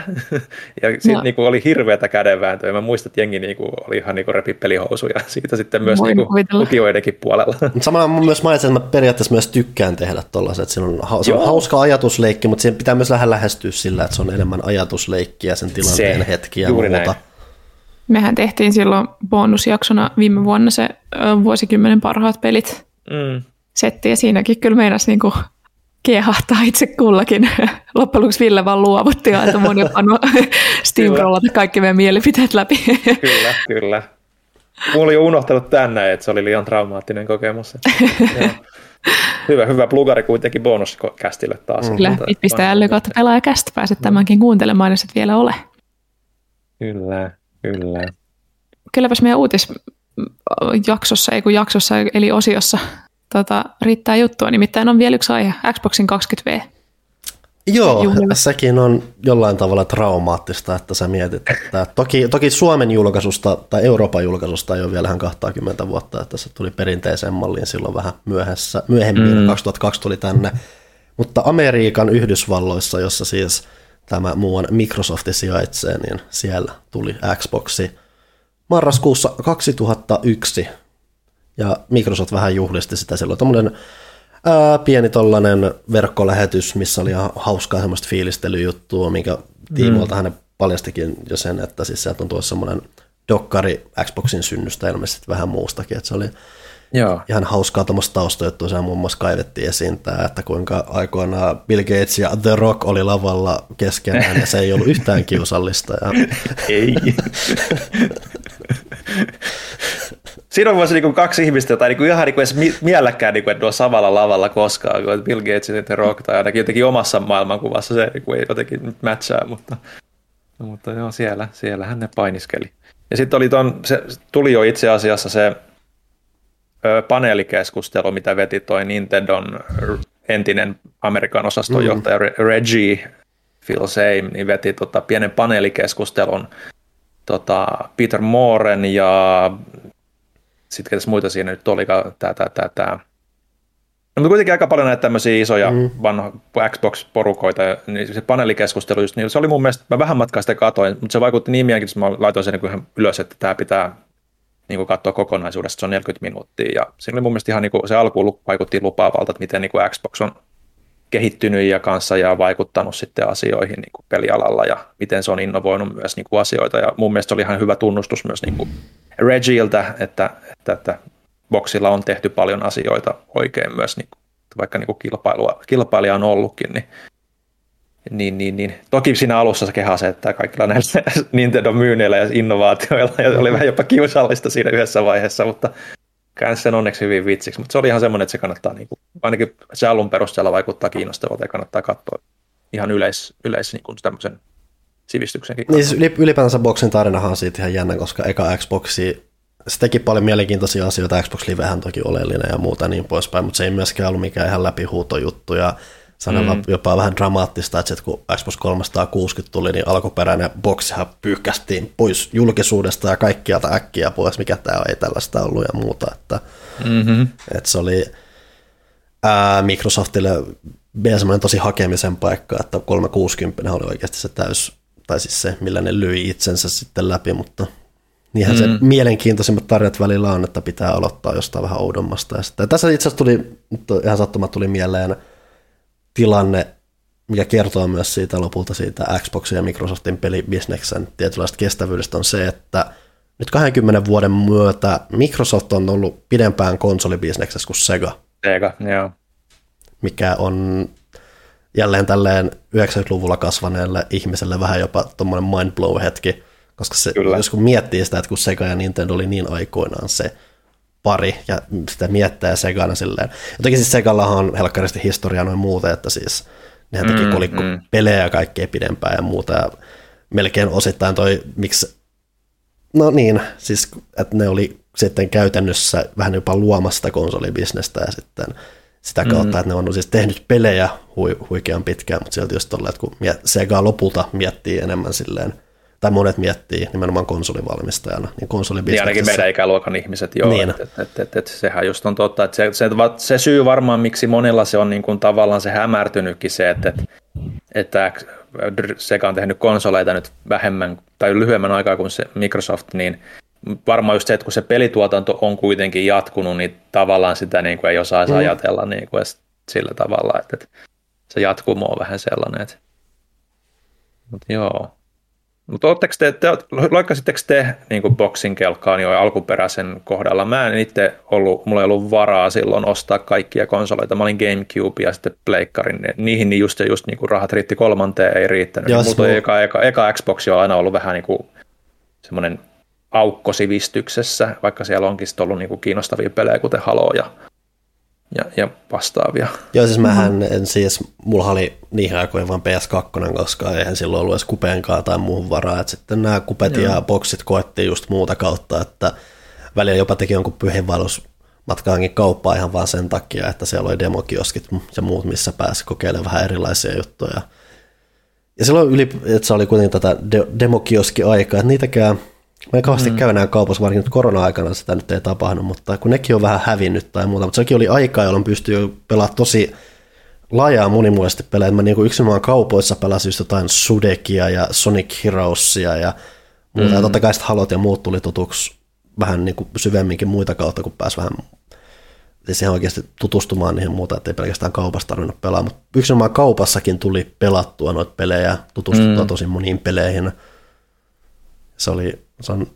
totta kai sitä, niin, tai totta kai sitä tarvii, jos sä haluat ostaa uuden alusta ja muuta, ja sulle sitä käsit, nykyään sitten on, voi lataa demoja ja muita himassa ja pelata niitä, mutta jos sä haluat uuden konsolin tai muuta, niin ei sulla tule tuommoista hetkeä oikein välttämättä aina enää. Ei, ja se demokioski juttu ei ole niin oma juttuunsa enää. Mikä näkyy myös messuilla, niin sano vaan. Mä tein viime numeroon Sonic-haastattelun, jonka takia mun soi viikkoja Sonic Heroesin tunnari päästä. Se oli juuri hävinnyt, nyt se tuli takaisin, kiitos Panu. Sonic Heroes. Just. Ainakaan sen boys are back in townina. Mulla rupesi olemaan nyt se Super Sonic Racing. Joo, mun veljellä oli Xbox, mulla oli Gamecube. Mä hipailen välillä sinne, kun se ei ollut kotona, niin pelaa Tony Hawk's Underground 2. Mutta muuten olen sitten myöhemmin kyllä perinnyt sen, ja se on nykyään sellainen, taisin tästä valittaa silloin, kun laitoin noin retrokonsolit taas kuntoon muutama kuukausi sitten, mutta se on nykyään sellainen, että kun se laittaa seinään, niin se menee päälle itsestään, se ei mene pois päältä, jos ei sitä ota irti seinästä. Ja sen lisäksi siinä ei toimi sit, niinku, levykelkka, ellei fyysisesti vedä sitä ja työnnä sitä.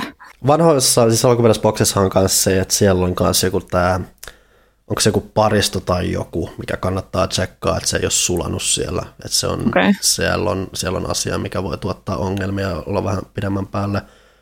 Asia, mikä voi katsoa, että sun kämppä ei räjähdä, jos sä yhtäkkiä laitat sen päälle. Niin. Joo, se ei vaikuta kauhean turvalliselta käyttää muutenkaan, niin en ole käyttänyt.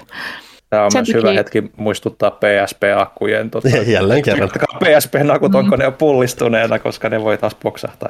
Sen takia petyin, kun ilmoitettiin, että 76 lisää taaksepäin yhteen sopivaa peliä lämähti Xboxille taas tässä juhlapäivän kunniaksi. Siellä ei vieläkään ollut Jet Set Radio Future, mikä on ainoa syy, miksi mä säilön tota vanhaa Xboxia. Sitä oli vähän puhetta, että se oli melkein kai niiden joukkoon päätyneistä peleistä. Siinä saattaa olla jotain lisenssointiongelmaa isompaa. Olen siinä niin paljon musiikkia. Mutta se on surullista, koska niitähän ei enää tule. Nämä oli viimeiset, eikö ole näin? No siis, sehän siis oli jännä, että siis osa tätä juhlalähetystä, mitä oli, niin vahvistettiin, että hei, 76 alkuperäisen Xboxia ja Xbox 360 peliä tuodaan vielä taaksepäin yhteensopivina Xbox Oneille ja Xbox Seriesille. Paljon Xboxeja. Paljon X:iä. Niin, että kun toihan oli yhdessä vaiheessa isompi kampanjaohjelma, mitä Microsoft teki, että ne alkoi kääntämään, tuomaan vanhoja Xbox-pelejä modernille Xboxille, silloin vielä Xbox Onelle. Että se oli oma projektiinsa, koska ne ei oletuksena tukenut sitä, mutta ne käynnisti sen ohjelman ja ne pyöritti sitä aika parikin vuotta, useamman vuoden, kunnes sitten totesi, että okei, nämä oli viimeiset, tässä on tämä, ei kiitos enää. Et sen myötä sitten, kun ne teki tuon juhlalähetyksen, sieltä tulee lisäpelit, niin se oli vähän semmoinen yllätys, mutta samalla nyt ne samanlaisesti totesi, että joo, että tämä on nyt se viimeinen kerta. Että toki, että katsotaan, että ehkä sieltä joskus vielä voi yllättää, mutta lähtökohtaisesti tuntuu, että ne on aika done nyt sen suhteen, koska siinähän on se, että se vaatii jonkun verran työtä, että ne kääntää. Sehän on nimenomaan kanssa Microsoft, joka käytännössä pystyy ne kääntämään, mutta sitten sen pitää vääntää vielä ne diilit, mitä ne tuodaan. Ja osassa näissä peleissä on kanssa, että vaikka ne on taaksepäin yhteen sopivia, niin niitä ei ole tuotu enää saataville digitaalisesti. Osa on, mutta kaikkia ei. Ja muutenkin se on myös se prosessi siitä, että siellähän on muutamia hyvin outoja pelejä. Siellä on joku Disneyn Chicken Little-peli tai muuta, mikä on selvästi tullut, vaan niillä on tämä prosessi, mitä ne on pyörittänyt, ja se todennäköisesti on tukenut jotain teknologiaa, mitä tämä prosessi on käsitellyt, ja sen myötä se on nyt käännetty sinne, ja sen myötä se nyt on siellä pelattavissa. Mutta se on just silleen, että vähän semmoista hakuammuntaa siinä, että mitä siinä tapahtuu. Totta kai siellä on nyt paljon isoja pelejä, paljon oleellisia pelejä. Binary Domain on viimein taakse. Tämähän on varmaan se isoin syy, miksi hän teki tämä, että me ollaan Villen kanssa pari kertaa huudettu, että Binary Domain ei ole taaksepäin yhteensopiva peli. Mitä ihmettä te teette? Se tilanne on korjattu. Nyt se on. Joo, se on kyllä. Binary Domain on myös peli, mitä ei voi olla heikuttamatta liikaa. Se on niitä sen sukupolven lempipelejä kyllä, niin kuin Vanquishin ohella, niin kuin toimintapelejä nimenomaan. Segalla oli aika mielenkiintoinen putki silloin tuollaisten pelien suhteen. Toki Platinum Gamesihan teki tuon Vanquishin, mutta julkaisijahan oli Sega. Mutta toi Binary Domainhan oli sitten ihan niin kuin Jakusa-tiimin omaa käsialaa ja sen myötä niin kuin tosi, tosi mahtava. Ja olihan tuolla niin kuin kaikkea muutakin, että on se nyt pari tuommoista Star Wars-klassikkoakin, mitä nyt on muualtakin saatavaa, mutta jonkun verran, kun seuraa kuitenkin Star Warsia ja sen myötä niin kaikki meemit ja tämmöiset tulee Instagrameissa ja vastaavissa, niin jengi on ollut ihan superliäkeissä tuosta Revenge of the Sithin ja, ja siis sen niin kuin saapumisesta tonne noin, että se on niin kuin semmoinen kulttipeli ollut, vaikka se ei ihan mikään niin kuin, käsittääkseni mä pelasin sitä jonkun verran aikana, ei se nyt kovin kummusalta vaikuttanut, mutta kun se on monille semmoinen lapsuuden peli, niin kun jengi on vanhentunut, niin just kaikki tämmöiset näin on niin kuin sillä, että ne oli niin samperi hyviä, sitten kun itse oli vähän vanhempi silloin, no ei itse asiassa kovin kummoisia pelejä ollut niin kuin näihin parhaimpiin peleihin verrattuna, mitä niin kuin oli silloin. Niin se nostalgia tekee aina. Mutta joo, muutenkin oleellisia jänniä, että siis Max Payneithän kaikki laitettiin sinne. Joo. Osaksi sitä, mikä oli jopa vähän puutos siinä, että aikoinaan kun Max Payne tuli konsoleille alkuperäinen, niin sehän nimenomaan paras versio oli boxilla. Mm-hmm. Se oikeasti oli ihan vänkäkin sillä. Ja sitten tavallaan ihan ajankohdaltaan mielenkiintoista, että siellä on kaksi ainutta Otogi-peliä, mitkä siis on näitä vanhoja From Softwaren teoksia, toki aikaa ennen Miyazakia ja Soulsia, mutta silti ihan mielenkiintoinen kuriositeetti. Ne katsoo, että mitä kaikkea se Fromi on tehnyt, koska Fromi on tehnyt vähän kaikkea. Sillä on aika paljon hämmentävää kamaa kyllä vuosien varrelta kyllä. Ihan mielenkiintoista kyllä. Mutta myös oli sitten, mikä oli ihan mielenkiintoinen kanssa, mitä tuossa julkistettiin ja itse asiassa tuli saatavillekin jo niin kuin joku aika sitten, niin oli, että toi Xbox Cloud Gamingi tuli sitten noille Game Pass Ultimate-tilaajille käyttöön myös konsoleilla. PC-lähän se nyt oli ollut jo aiemminkin käsittääkseni. Ja ennen kaikkea mobiilla, että täällähän se luotiin ekan kerran. Joo, että nyt se sitten tuli sitten ihan bokseillekin, että pystyy sitten testaamaan, se oli päällä joku vähän niin kuin pyörästi 100 peliä, jo. Jota voi pystyä sitten testaamaan striimaten sen sijaan, että sä lataat sitä. Periaatteessa se on aika niin kuin vielä beta-vaiheessa, niin se on ei ole kovin niin kuin parasta se meininki siinä, joten se toimii lähinnä just silleen, että no vaikuttaako tämä mielenkiintoiselta, lataanko mä tämän pelin.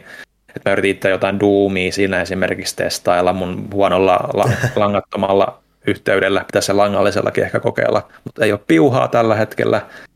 Niin se oli kyllä aikamoista niin kuin ilman ampumista ja ei osunut oikeastaan siinä ekassa huoneessa edes mihinkään viholliseen. Et ei se ainakaan tuommoisiin reaktiopeleihin niin kuin sovellu ainakaan langattomalla, mutta just on tuommoisessa hitaamisseikkailupeleissä voisi toimiikin. Se on siinä mielessä mielenkiintoinen, että se teoriassa mahdollistaa sen, että vaikka Xbox Oneilla voi pelata series-pelejä, jotka ei normaalisti pyöristää vanhaa sukupolvella. Mutta toki se kokemus, en ole itse kokeillut, mutta kokemus voi olla vielä hieman puutteellinen. PC-lähän se toimii vissiin ihan hyvin. Mä kokeilin aikoinaan mobiililaitteilla lehteen sitä ja kyllähän se silloinkin oli vähän semmoista puuroa välillä, mutta... Joo. Kuvanlaatu aika heikkoa kanssa justiinsa, mutta mä just mietin sitä, että kun mun langat on välillä vähän mitä on, niin pitää jostain piuhavuoresta, mitä tuolla jossain laatikoissa on, niin kaivaa joku piuha ja testaa vielä sitten senkin kanssa. Mutta on se niinku mun mielestä niinku hyvä tommonen, niin jos et yhtään tiedä mistä peliöstä on kyse, niin se on just päästä testaamaan hetkessä sitä silleen, että no, aatan tällainen geimi, jos et jaksa googlettaa sitä tai jotain, mutta se just, että saat sen ensimmäisen kokemuksen, niin kun sä lähdet lataamaan sitä, niin se on ihan fine. Ja varmasti toi tekniikka tulee vuosien varrella kehittymään. Pilvipelaamisessa nyt on aika paljonkin niin kuin paukkuja koko ajan. Kyllä, ja pelkästään se, että ne tuo sen niin kuin mahdollisimman monelle alustalle aika kuitenkin vauhdilla, vaikkei se ole vielä täydellinen, se todistaa sen, että ne on sitoutuneita siihen, että ne yrittää saada sen toimimaan, toivottavasti. Ja. Olisiko siinä maailman tapahtumat? Mennäänkö meidän omiin tapahtumiin? Vaikka. Pelattua, katsottua. Siitä vaan aloitappas Johanna, mitä sä olet pelannut viime aikoina? No mä pelasin sitä Elden Ringiä ihan tosi vähän. Siis se oli viikonloppuna, kun mä olin pois kotoa, joten ainoa niistä sloteista, kun se oli semmoisena pieninä 3 tunnin pätkinä pitkin viikonloppuun, niin ainoa slotti, joka sattui olla sopiva, oli kesken työpäivää, joten en kehdannut kamalasti pelata.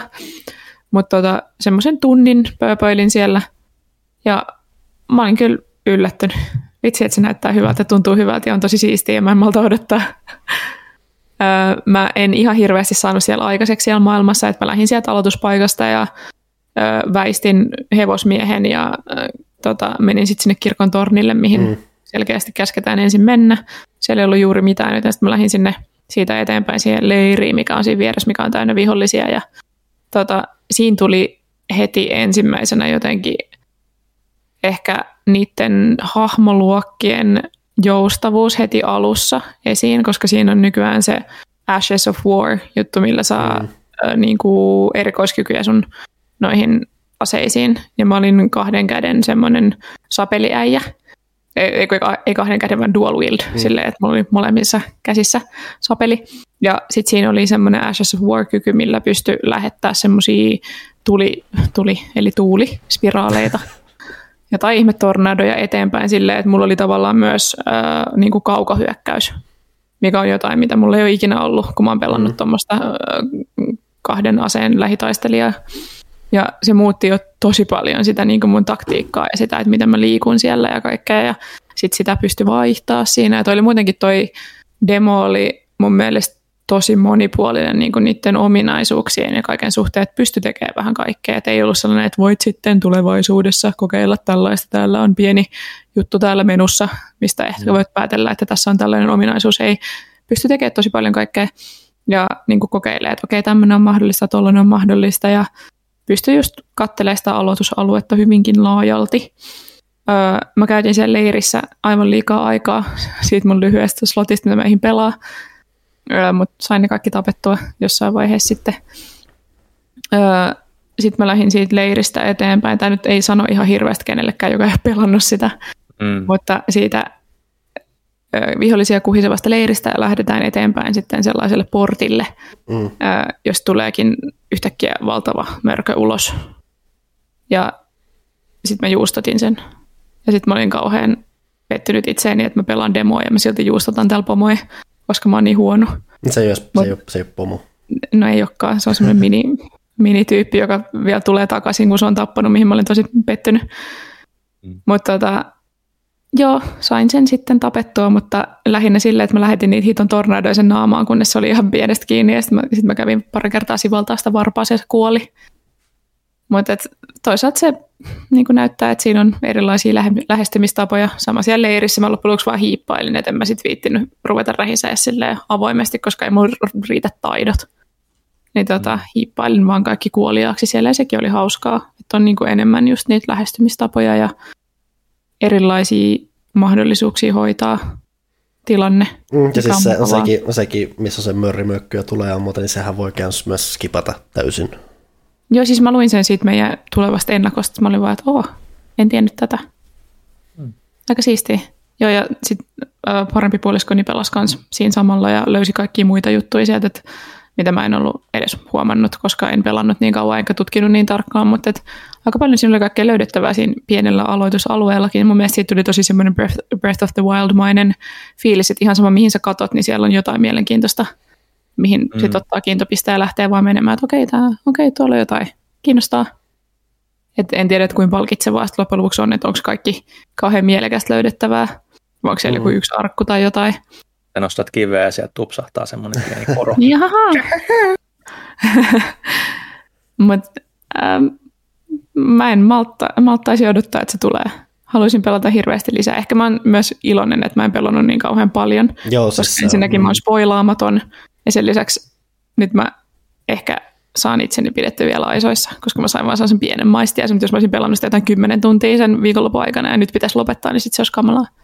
Ja mulla kun mä testasin sitä useamman tunnin edestä, niin se alkoi, jo automaattisesti alkoi miettiä silleen pidemmän kaavan kautta asioita. Sitten piti kohdata se hetki, että en mä tule käyttää tätä hahmoa enää. Että turha mun miettiä tällaisia asioita, nyt vaan mennään ja tehdään tämä äkkiä tällä ja katsotaan mitä täällä on. Ja se mikä mua yllätti oli se, että kun siinä kerätään niitä riimuja, eli käytännössä sieluja, niin niitä piti kerätä tosi paljon, että sai edes ensimmäisen levelin.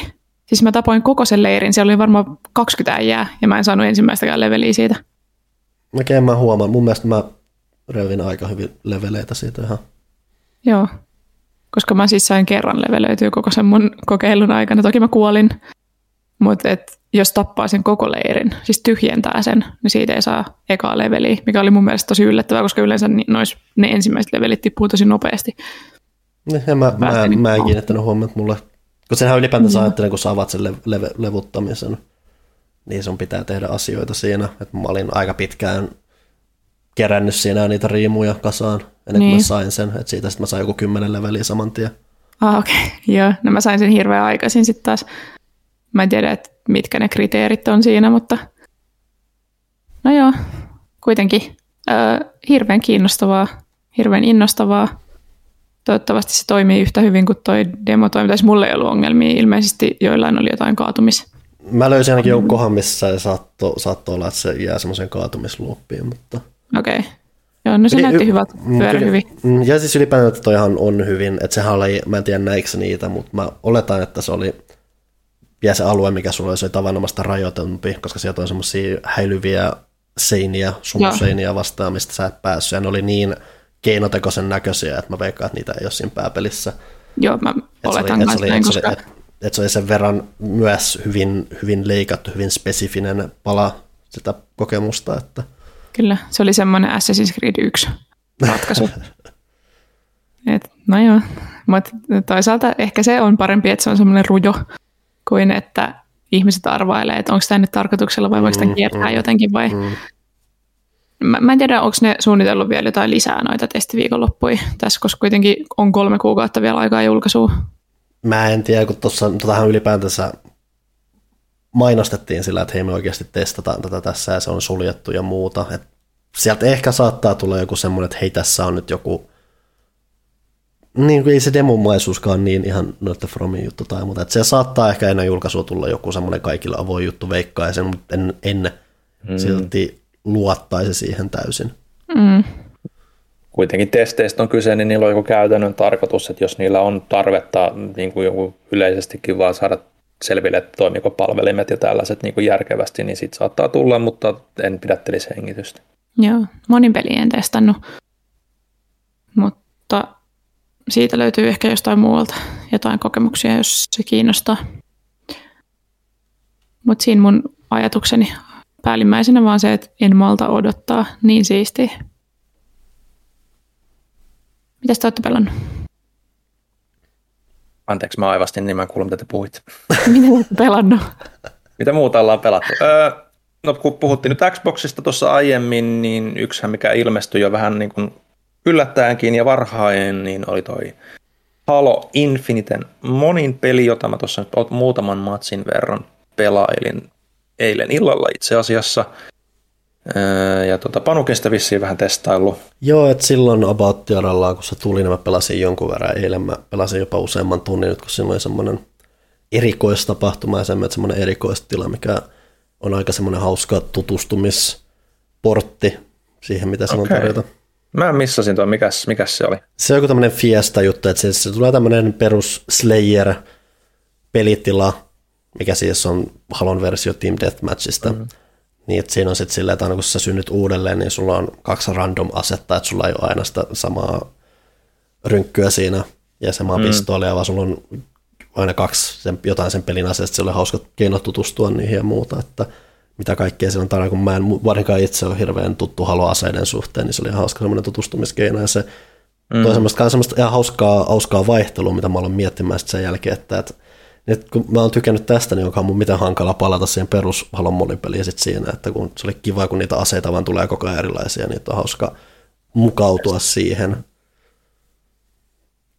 Nyt semmoinen, että se on ihan hauska keino tutustua siihen. Joo, kuulostaa itse asiassa ihan fiksulta tavalla niin kun lähtee tutustuttamaan pelaajia niin kun niihin eri aseisiin, koska mäkin myönnän sen, että mä en ole ihan hirveästi pelannut, kuten yleisestikään monin pelejä. Mm. Niin sitten kun pelasi ne muutamat matsit siinä illalla, niin sitten kun oli se perusrynkky siinä vaan, ja kyllähän silläkin nyt saa niin kuin aikaiseksi jotain, mutta kun siellä on selkeästi parempia pelaajia jo liikkeellä, niin ei hirveästi päässyt niin kuin testaamaan niitä, kun just kun sai sitten sen jonkun power weaponin, niin tuli niin kuin saman tien luotiin tai laseria otsaan, niin ei ehkä siinä mielessä ollut omien pelitaitojen osalta positiivisin niin kuin kokemus, mutta mä ehkä yllätyin siitä sille, tai en ehkä yllättynytkään, koska onhan Haloissa aina ollut niin kuin erinomainen ohjaustuntuma, mutta just se, että miten helposti sit siihen pääsi loppupeleissä sisään jo muutaman matsin aikana siihen ohjaustuntumaan, ja mitä mulle niin kuin kodissa esimerkiksi, että siinä vaati vähän enemmän totuttelua, kun se tempo on sit niin paljon niin kuin erilaisempi. Niin tuossa jotenkin semmoinen perushyvä tuntuma ja kaikki rullaa tosi mukavasti. Et mä pelaan itse tuolla Boxi One X:llä, että mä olen Sirisiin vielä, niin silläkin se niinku pyörii ihan ok. Sitten lataustauot oli jonkun verran tietysti pidempiä, mutta ja ruudunpäivitys ei ehkä ihan sitä, mitä niinku oli tottunut niinku next gen, tai nykygenin laitteella pelatessa, että kun siirrytään takaisin tuohon vanhempaan polveen, niin mutta ei se niinku haitannut sitä menoa, että siinä oli aika hyvä semmoinen fiilis, ja mä tykkään, jos siitä haluan niinku rytmistä jotenkin ja ohjaustuntumasta aina, että se jotenkin soveltuu omaan tommoseen, se ei ole liian refleksihippaa mun mielestä kuitenkaan sitten verrattuna moniin muuhun. Ja siis mulla, mikä varmaan pidistää kokemusta, niin oli se, että maahan olin jonkun verran pelosta Vanguardin monin peliä, niistä kun hyppää tohon, niin se on hauska just se, että se rytmitys on niin rennompi, että sen oikeasti pystyy vähän pyörimään ympäriinsä ja sitten, että se ei ole sitä, että näkeekö toi nyt mut ensin vai muuta, vihollinen, mutta ensin, että pitäisi mun reagoida siihen tai muuta. Että siinä on vähän semmoista joustoa, että oikein sitten halossa on aina vähän se, että kun se on nämä shieldit tai muuta, niin siinä pitää silti olla se vähän se, mikä mulla vaatii aina vähän tottuttelu on se, että okei, sun pitää ensin ampua aika paljon, että sä saat ne shieldit alas, että sun pitää vielä se tappousuma saada sieltä. Että se vaatii jonkun verran totuttelua. Toi on nyt ensimmäinen kerta, jolloin mä olen alkanut pääsee siihen vähän paremmin sisälle, että monesti se on, mun kokemus vanhemmista haloista oli lähinnä se, että kaksi hahmoa kohtaavat, niin ne ampuu kovaa ja toinen tappaa ehkä toisen ja toinen ei. Ja molemmat juoksee niinku toisiaan kohden. Joo, ja alussa heitetään granaatit ja lopussa heitetään granaatit ja silleen, että se rytmi on ollut mulla, se ei ole avautunut mulle niin hyvin, mutta tossa se nyt tuli vähän paremmin, vähän paremmin nyt siihen sisään, että kun jo ennakkoon vähän ties, mutta toki siis mitä odottaa, mutta siihen vähän nyt suhtautuikin avoimemmin tai muuta, vaan ylipäätään siis, kun se oli vähän hauska miettiä sitä eri tavalla sen Vanguardin jälkeen silleen rauhallisemmin ja vähän pidemmän kaavan kautta, kun se kaisteltu ei tosiaan vaan sitä, että tuolla on vihollinen, päm, vaan että se on enemmän just sitä, että okei, tuolla on vihollinen, nyt mä yritän katsoa, mihin mä liikun tässä samalla, kun mä paukutan ja pitäisi mun varautua ehkä siihen, että mun pitää koittaa päästä pakoon tästä, onko tästä kaveri tulossa takavasemmalta ja muuta, että siinä tapahtuu yllättävän paljon, tai siinä voi miettiä yllättävän paljon siinä aikana, kun se taistelu tapahtuu, ja sitten on just kanssa, että okei, lähestytäänkö me toiseen, ja pitäisi mun valmistautua vetää tuota turpaa nopeammin, kun se vetää mua turpaa, ja siinä on paljon muuttujia, että siinä vaan pitää sit varautua, tai mun piti valmistautua henkisesti vähän just siihen, että se on, se on enemmän se vähän semmoinen tai ei... Loppujen lopuksi se ei ole mietinnänsä, lopultahan tulee reflekseina, mutta jotta sä pääset siihen sisään ja sisäistät sen, niin sun pitää vähän kerrata just sitä, että okei, nyt ensin pudotetaan noin shield ja katsotaan sitten oma tilanne siinä, ja sitten pystyisivät tekemään sen tappousuma, vai pitäisi mulla ottaa vähän vauhtia ja toivoa, että ehkä joku toinen nappi. Kun silläkin on oma etunsa, että jos sä saat jo sen shieldin alas siltä, jos on joku kaveri lähellä, niin sä voit jo tuntuvasti tukea sitä tappoa sitten siinä, ja saat assisteja ja muuta siinä, että siinä on selvästi syvyyttä ja siinä on se on vaan se, just se rytmitys on ollut asia, mikä mun on aina välillä pitänyt sisäistää. Nyt mä oon tossa aika hyvin päässyt mukaan siinä, vaan niin kun siinä on vielä se pelitila, missä voit kokeilla niitä eri aseita tai muuta, niin se tuo sitten vähän enemmän niitä eri tilanteita vastaan, ja se on ollut tosi hauskaa, mutta se nyt sitten mua huolestuttaa vähän, että kun peruspelitilassa ne aseet ei vaihdu niin vinhaan, niin mua vähän pelottaa se, että olis mä nyt saanut vähän liikaa makeaa mahan täältä, kun pitäisi totuttautua siihen, että tämä ei ole koko ajan, että se on aika paljon just sitä perusrynkyn käyttöä ja muuta. Tai mä itse asiassa opin aika paljon nyt käyttää sitä, että senhän on, halossa on aina ollut yllättävän hyödyllinen se ihan yksittäinen käsiase, mikä sulla on käytössä. Joo, se pistooli on yllättävän hauska, että jo ihan vaihtelun vuoksi silläkin sitten on tappanut jengiä, ja siinä kun on niitä haasteita kuitenkin, niin välillä pitikin käyttää sitä, että se miten sä saat sitä battle passin leveleitä on se, että sun pitää tehdä niitä challengeja. Ja se rohkaisi siihen. Että ehkä seuraava, mitä me yritetään, on se, että mä yritän löytää vähän enemmän iloa niistä peruspelitiloista, että se ei tunnu vaan siltä, että mä paukutan hyvin samalla tavalla näistä, että ehkä tässä on vielä, mä oletan, että siinä on kuitenkin vielä enemmän löydettävää tai muuta. Sehän mikä mulla halussa on sitten vähän, että kun siinähän on vähän pari erityyppisiä otteluita, että siellä on vähän niitä pienempiä karttoja ja siellä on niitä isompia karttoja. Ja mä en välttämättä välitä niistä isommista kartoista ja niiden ajoneuvomeiningistä. Mä ymmärrän, miksi jotkut tykkäisivät, koska ne ajoneuvot, niissä on semmoinen lelumainen vapaus, että niillä voi tehdä vähän övereitäkin ja huvittavia asioita, ja mun mielestä se on ihan fine.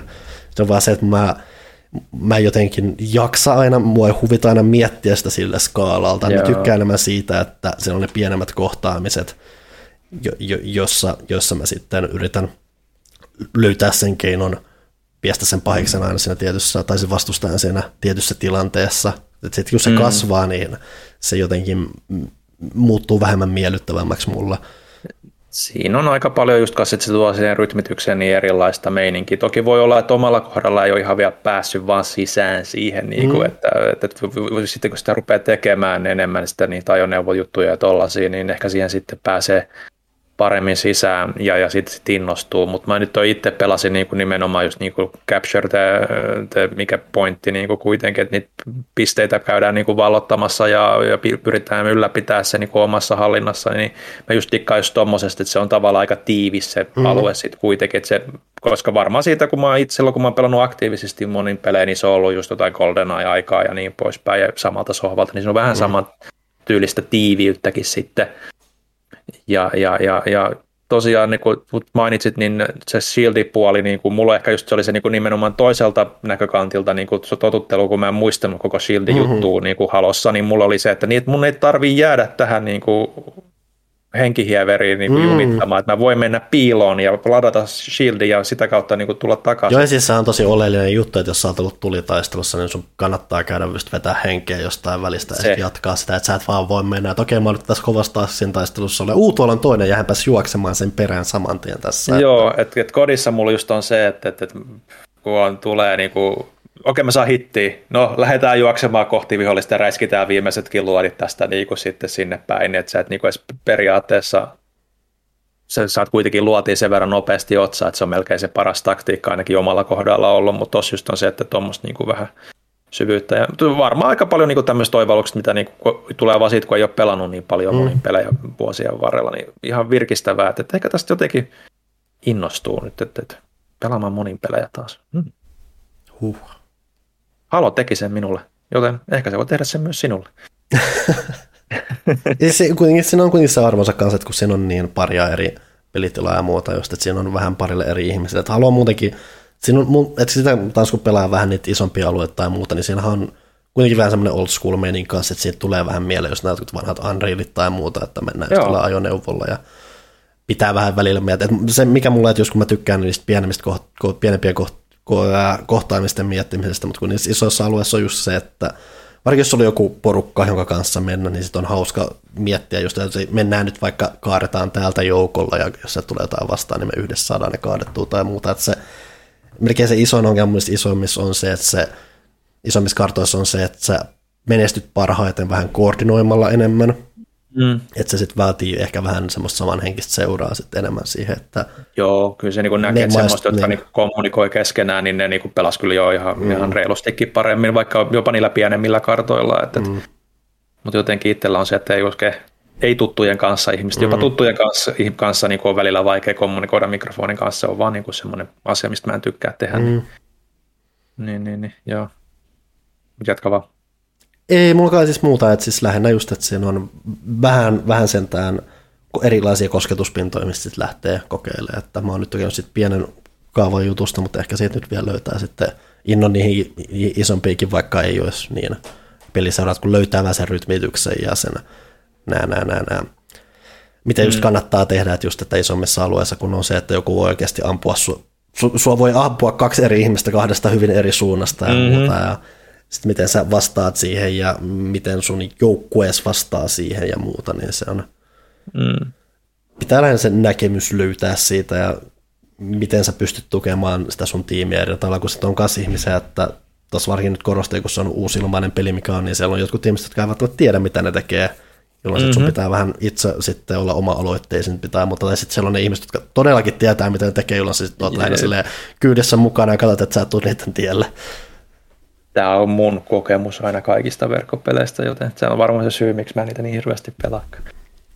Mutta joo, se Halo Infinite itse asiassa herätti sitä yksin pelikampanjaa kohtaan niin kuin aika paljon mielenkiintoa myös sitten. Että se tuntuma on vaan sen verran niin kuin semmoinen, mistä mä dikkaan, niin varmasti tulee pelattua se yksin pelikampanjaksi, kun se ilmestyy. Ehkä ihan jännä nähdä, että se tuntuu meidän vain, mä oon vähän mietin, että miten se toimii semmoisessa avoimemmassa pelistä ja muuta, että käykö se miten puuduttavaksi mulle tai muuta. Mulla on kuitenkin aina ollut vähän semmoinen tietynlainen disconnect-halon tuohon toimintaan, että se tuntuu vähän silleen, että se ei Siitä puuttuu tämmöinen jollain jämäkkyys, mistä mä tykkään.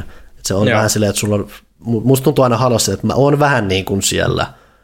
Joo. Mutta mikä just mulla vähän... kodeissa ja tollaisissa just semmoinen, mutta ei Halos mulla ole niin kuin semmoinen. Että se jotenkin on semmoinen, niin kuin, siinä on jotain, no siis Destinyssä on kanssa niin kuin semmoinen tuntuma, mistä mä dikkaan totta kai, kun on vähän niin kuin tietyllä tavalla niin Bungiella sitten on se, ja Halolla on Bungie historia, niin totta kai siinä on jonkun verran sitä samankaltaisuutta, mutta niin se on just semmoinen, että se jotenkin osuu mulla. Toki niin kuin jos puhutaan, missä on paras niin kuin, tuntuma räiskinnässä, niin sehän on Killzone. Mä tykkäsin Killzone 2 siitä raskaudesta. Se jotenkin vaan niin kuin, mä olin niitä harvoja, joka dikkasi ihan älyttömästi. Niin.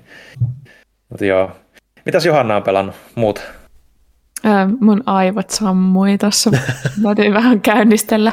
Anteeksi. Ei se mitään. Mutta säkin oot räiskinyt. Herättää keskustelua. No siis joo. Mä oon räiskinyt kaikenlaista, esimerkiksi painepesurilla. Mm-hmm. Kun puhuttiin siitä Hyvän mielen peli-artikkelista, niin siinä oli mukana muun muassa Power Wash Simulator, joka on nimensä mukaisesti painepesurisimulaattori.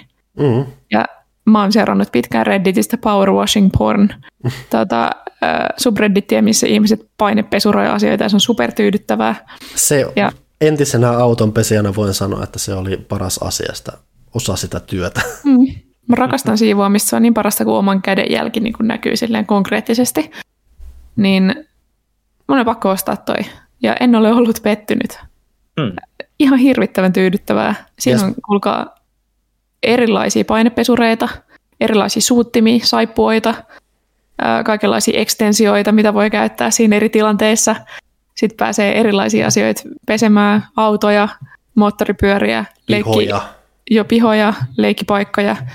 Kaikkea just sain 2 illan leikkipaikkaprojektin nyt vihdoin valmiiksi. Just hyvä kuunnella podcastia tai jotain ja sitten vaan tehdä sitä. Ja se on yllättävän hyvin toteutettu. Siis ensinnäkin grafiikat on sille aika yksinkertaiset semmoista house flipper-tasoa, mutta siinä valo toimii tosi vaikuttavasti. Että sitten kun sä peset vaikka jonkun penkin, niin kuin maalatun penkin, niin sitten se oikeasti heijastaa sitä valoa silleen kuin maalattu semmoinen puhdas pinta heijastaisi. Ja se on tosi tyydyttävää. Ja mä luin itse asiassa semmoisia niin kuin kehittäjäpäiväkirjamerkintöjä noista kentistä, ja ne miettii tosi paljon sitä niin kuin valon ja sen materiaalin sitä suhdetta ja interaktiota. Ja niillä oli nyt ilmeisesti, ne on patchannut siihen jonkun julkisen vessan, joka on kokonaan maan alla. Niillä oli ongelmana se, että kun sinne ei tule sitä valoa, niin se ei ole niin tyydyttävää. Koska se ei näytä niin puhtaalta, niin oli joutunut miettimään paljon värejä siinä, että siitä tulisi kontrasti siihen niin kuin likaan. Ja sen lisäksi siinä on se äänimaailma on tosi hyvä. Siis okei, se on tosi paljon semmoista kohinaa, mutta sitten kun sä vaihdat vaikka tarkempaan päähän suuttimeen, niin sitten se ääni vaihtuu. Ja se kuulostaa just siltä, kun se pitäisikin kuulostaa. Ja mä arvostan tommosia pieniä yksityiskohtia, koska se on simulaattori. Se tässä kuitenkin ollaan, että riippuen vähän millaiseen pintaan sä sohitat, niin se suhisee eri lailla. Kyllä mä yllätyin, kun mä jonkun semmoisen kankaisen pihakeinun nurkkaan sohotin semmoisella ihan tosi tarkalla vesisuihkulla, ja sitten se kuulosti just siltä, että se pitää semmoinen, että wow, mä en niinku ajatellut edes, että tässä voisi tehdä tälleen. Ja se on ihan super zen ollut, mulla on ollut hirveän stressaavaa nyt muutaman päivän, ja sitten mä oon vaan illalla pistänyt tunniksi aivot kiinni ja pelannut Power Wash Simulatoria ja yrittänyt prosessoida niinku päivän tapahtumia, ja se on toiminut tosi hyvin. Sitten tulee aina parempi olla. Et se oli hyvä valinta sinne Hyvän mielen peleihin. Nice. Sen lisäksi mä oon räiskinyt vampyyreitä maan alla. Dark Pictures on tuolla House of Ashesissa. Mä katsoin striimin tai striimisarjan siitä. Joo, mä en halua kommentoida sitä sen pelin juonta, mikä menee aika hämmentäväksi, mutta mä haluan vähän spekuloida. Niin kuin okei, nämä kaikki pelit, näitä on nyt tullut 3, niitä pitäisi tulla 8. Tämä on siis Until Dawn kehittäjä Supermassiven tämmöinen kauhuantologia. Niin sanottiin, että ne ei liity toisiinsa mitenkään. Et koska se on antologia, ne ovat toisiinsa liittymättömiä tarinoita, mitkä lainaavat tämmöisistä niin kuin kauhukliseistä. Mutta tässä House of Ashesissa oli todella niin kuin etualalla semmoisia ei edes vihjauksia, vaan suoria viittauksia muihin peleihin. Ja nyt näyttää niin kuin aika varmalta, että noi tapahtuu samassa universumissa. Siellä saattaa ehkä jopa olla yhdistäviä tekijöitä. Ja Tai sinänsä on hirveä spoileri ilmeisesti, koska mä googlasin tämän asian, ja ilmeisesti jo niissä aiemmissa peleissä on ollut näin viittauksia, mutta mä en ole vaan osannut yhdistää niitä asioita. No siis se on varmaan, niitä... että kun on yksi peli, on kaksi peliä, niin se ei ole niin ilmiselvää, kun se on kolmas peli, ja se oikeastaan alkaa näkyy. Eikö se, mä muistan jonkun fläsäri, missä näkyy eri hahmoja kuin mitä siinä pelissä on. Mä oletan, että ne on eri pelin hahmoja. Se on tosin ollut aina, että se on aina semmoinen katsaus siihen seuraavaan peliin. Ei siis mä meinaan, että siinä pelin keskellä siinä tulee... Joo, siis se tulee siinä, siinä on semmoinen niinku taulu, mikä löydetään. Mm. Ja se on ollut niinku aina, että siinä on yksi taulu, mikä on seuraavasta pelistä. Okay. Se on ihan yleistä, mutta tuossa on niinku lehtileikkeitä, tuossa on kaikkea, mistä mä en voi edes puhua, mutta siinä yhtäkkiä niinku tavallaan läväytetään se, että... Joo, että nämä on niin kuin samaa universumia hyvin, hyvin selkeästi. Mm. Ja mä yllätyin siitä, koska se on niin kuin pitchattu silleen, että näillä ei ole mitään tekemistä toistensakaan. Mutta nyt tämä seuraava peli on ilmeisesti niin kuin ensimmäisen kauden finaali. Ja mä olin vähän, kun mä kuulin tämän, ennen kuin mä olin pelannut tämän House of Ashesin, mä olin silleen, että mikä vitun kausi. Että niin kuin, kun ei ole mitään tekemistä toistensakaan, niin mikä kausi tämä nyt on. Mutta nyt mulla tuli tästä pelistä sellainen olo, että tämä oikeasti vähän niin kuin nostaa kierroksia jonkunnäköiseen huipentumaan. Mikä on tosi kiinnostavaa, koska se nostaa välittömästi tämän koko kokonaisuuden kiinnostavuutta. Sen lisäksi, kun näissä on se kertoja-tyyppi, se kuraattori, joka aina sitten välillä kommentoi tapahtumia ja sitten antaa ehkä neuvoja tulevaisuuteen. Ja kävelee pelin alussa jonkun Emorokin tahtiin vai mitä siinä? Joo, se kävelee semmoisen käytävän läpi, missä on kaikkia tauluja, mitkä on näistä peleistä. Niin toi antoi myös aika paljon vihiä nyt enemmän siitä, että kuka se on, että mikä sen identiteetti on ja miten se niin kuin liittyy tähän kaikkeen. Ja siitä on tosi kauan jo spekuloitu, mutta se vaikutti niin kuin varmistavan sen, että kuka se on. Ja sekin on mielenkiintoista, että miten ne niin kuin kehittää sitä hahmoa. Että sen, mun mielestä sen luonne oli tosi erilainen tässä. Ennen se on ollut semmoinen aika sarkastinen ja semmoinen väänsi vitsiä, mutta nyt se oli tosi vakava yhtäkkiä. Ja se oli mun mielestä omituista ja pelottavaa. Ja mä oon vaan jotenkin kauhean nyt kiinnostunut ja kutkuttunut, ja mä en todellakaan vielä pari vuotta sitten uskonut, että näin voisi käydä, koska se ensimmäinen peli oli niin kammottavaa roskaa. Mutta nyt kiinnostaa. Ja virheistä on opittu. Joo, ja mulla on nyt toiveita siitä, että kun niitä on 8 niitä pelejä, mä silloin alun perin olin laittanut mun ensimmäisen osan arvosteluun, että 8 peliä tätä roskaa on ihan liikaa, ja sitten sitä pidettiin liian ilkeänä, ja sitten mun piti ottaa se pois. Mutta mä olin täysin sitä mieltä, että ei voi tehdä 8 peliä tämmöistä niinku hirveät kalkkuna, niin mulla on nyt toive siitä, että oikeasti 8 hyvin suunniteltua peliä, missä on joku niinku isompi, ehkä juoni taustalla, niin se voi oikeasti olla ihan toimiva pakki. Että niinku kiinnostaa. Kiinnostaa todella paljon. En malta odottaa ensi syksyä, koska se seuraava peli on semmoinen niinku selkeästi Saw-sarjoista ja sitten tuosta Brian Fullerin Hannibalista lainaava semmoinen sarjamurhaaja juttu. Ja se on taas jännä sitten nähdä, että miten ne sen ilmeisesti siinä pelataan niitä niinku selviytyjiä tai niitä sen uhreja. Eikö se ole tyyliin ensimmäinen, mikä vaikuttaa, että siinä ei välttämättä ole mitään yliluonnollista? Joo, kyllä. Tosin riippuu vähän tuosta Little Hopeista, että miten sen tulkitsee, että oliko siinäkään mitään. Mutta joo, se on ihan super mielenkiintoista. Ja sitten tämäkin peli, vaikka mä nyt tosiaan en halua kommentoida sitä juonta, niin se menee melkoisiin sfääreihin. Ja että se on ihan erilainen kuin se kakkonen. Ja se on, kun se on sitä toiminnallisempaa, sitä Descent-tasoa. Joo. Ja sitten me ottaa, että kun se on kuitenkin silleen toiminnallinen juttu, niin niiden pitää myös tehdä vähän, että se juonen käänteet ei välttämättä voikaan olla semmoisia hienovaraisia, vaan niiden pitää olla vähän semmoisia in your face juttuja sitten siinä vaiheessa. Kyllä. Ja oli siistiä nähdä, että ne uskaltaa tehdä, ja että on selkeästi niin kuin suunniteltu tosi erilaisia kokemuksia, vaikka se pelimekaaninen, se ydin on ihan täsmälleen. Mitä tästä opimme, lapset? Ei kannata dumata ensi kokemuksen perusteella. Voi vielä muuttua mielipide aika radikaalistikin. Niin. Tai sitten kannattaa. Ja sen takia näistä on tullut parempia nyt. Jos kukaan edes dumannut sitä, niin sitten me oltaisiin saatu vaan roskaa 8 peliä. Mutta aika lailla kun luki niitä kommentteja tai haastatteluja, niin kyllä ne itsekin tunsi niin se ekan pelin perusteella taas niin vähän jo ennen niin tajuta, että ei tässä ihan mennyt putkeen muutenkaan. Mutta joo, dumaus tietysti se... Vaikuttaa siihen lopputulemaan, että ehkä ottaa opikseen. Mitä sä olit Panu sanomassa? Olinko mä sanomassa jotain? Joo, sä aloitit lauseen. Okei, mä en muista, mitä mä olin sanonut. Meillä on kaikilla kultakala muisti. kyllä. Panu, nyt kun ollaan kauhuissa, niin voit sä puhua Inscriptionista lisää, koska mä en osaa päättää, haluaisin mä pelata sitä. No, isoin kysymys on se, että mikä sua epäilyttää siinä? No, kun mä en tykkää korttipeleistä. No, se voi olla vähän... Et siinä on kyllä se, että kun se ei ole siis perinteinen korttipeli, että se on edelleenkin se, että kun se on vähän semmoinen tavallaan pakohuonepeli, missä on vain korttimekaniikka mukana, ja se ei ole korttipeli, kun se ei, kun se miten sä pelaat sitä, niin se ei ole mikään semmoinen, niitä on yksi vastaan yksi tyyppinen juttu. Sitä paitsi tykkää tästä Magicista. No joo, mutta oikein seurassa. Niin, no siinäkin siis on, kun se juu on se, että se ei ole mikään semmoinen perinteinen tasapuolinen yksi vastaan yksi korttipeli, vaan se on enemmänkin se, että se peli heittää sut tilanteisiin, joihin sä sitten vastaat tai joista sä selviät, että se ei ole tasapuolinen se peli, niin se muuttaa jo vähän sitä tyyliä, että miten sä mietit sitä, että se ei ole Hearthstone, missä sä... Toki siis samanlaiset ajatukset voi auttaa siinä tai muuta, mutta se ei ole sellaista, että nyt mä teen tämmöisen hirveän kombon tähän näillä korteilla ja muuta, että se on välillä enemmän semmoista selviytymistaistelua siinä korttitilassa tai muuta, tai ylipäätänsä voi olla mukautumista vaan siihen, mitä sieltä tulee ja mitä sä tiedät, että sieltä tulee, ja mitä sä et tiedä, mitä sieltä tulee, ja valmistautumista siihen.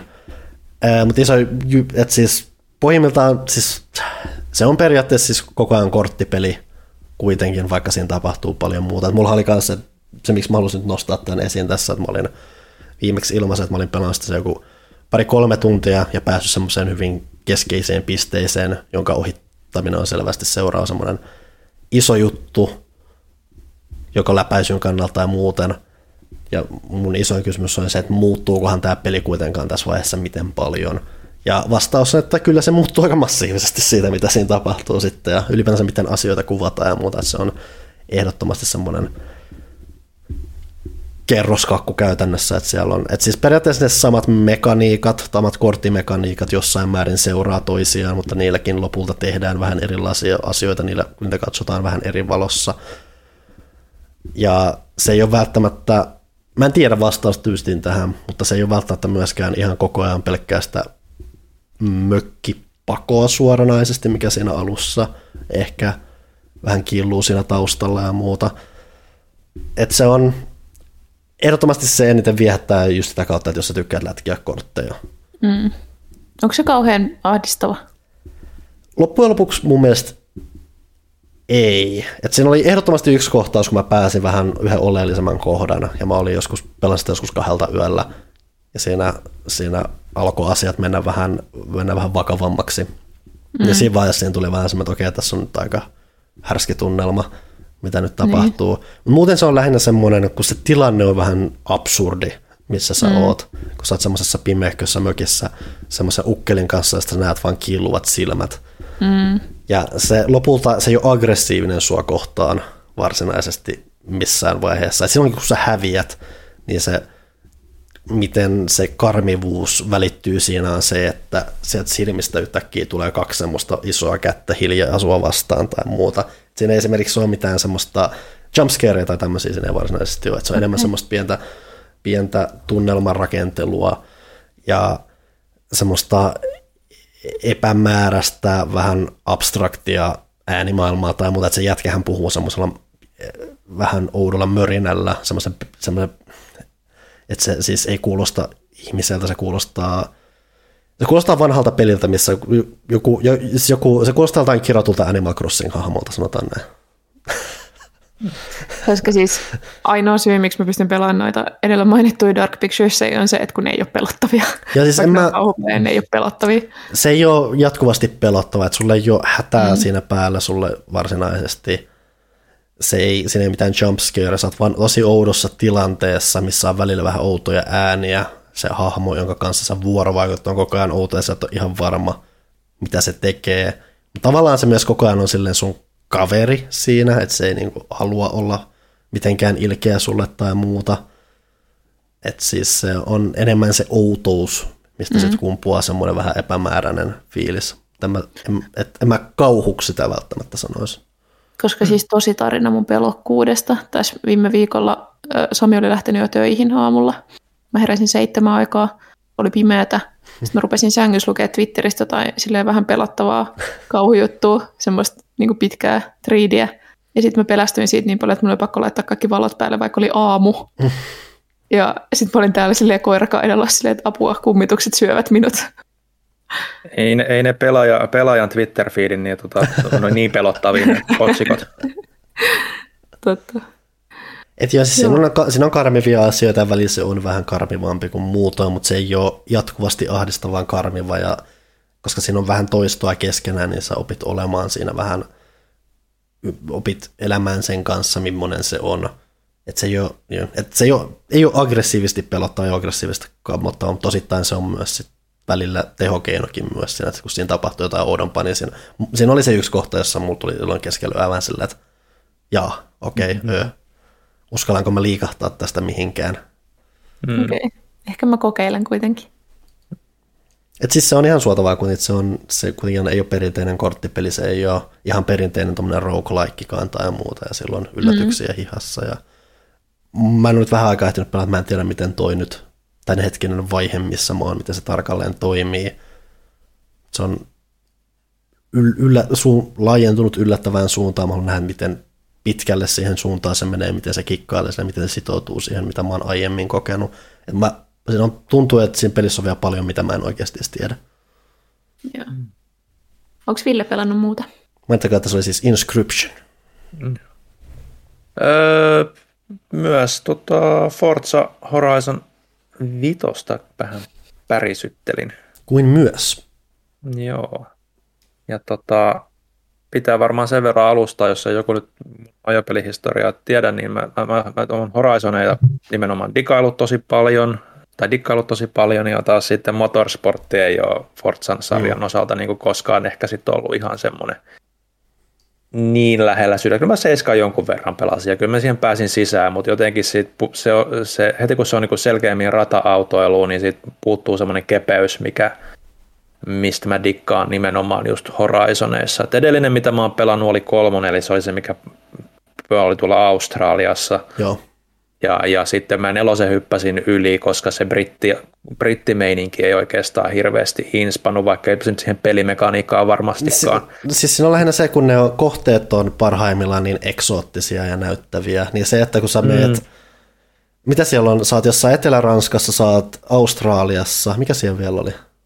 Britit ja nyt tämä Meksiko. Eikö siinä ole vasta... Ykkösestä mä en tiedä, mitä siinä edes oli. Mä en muistanut sitä tarkalleen. Mutta kuitenkin, että nämä on vähän tämmöisiä meille ainakin eksoottisempia kohtauksia. Ja sit sä menet britteihin. Niin.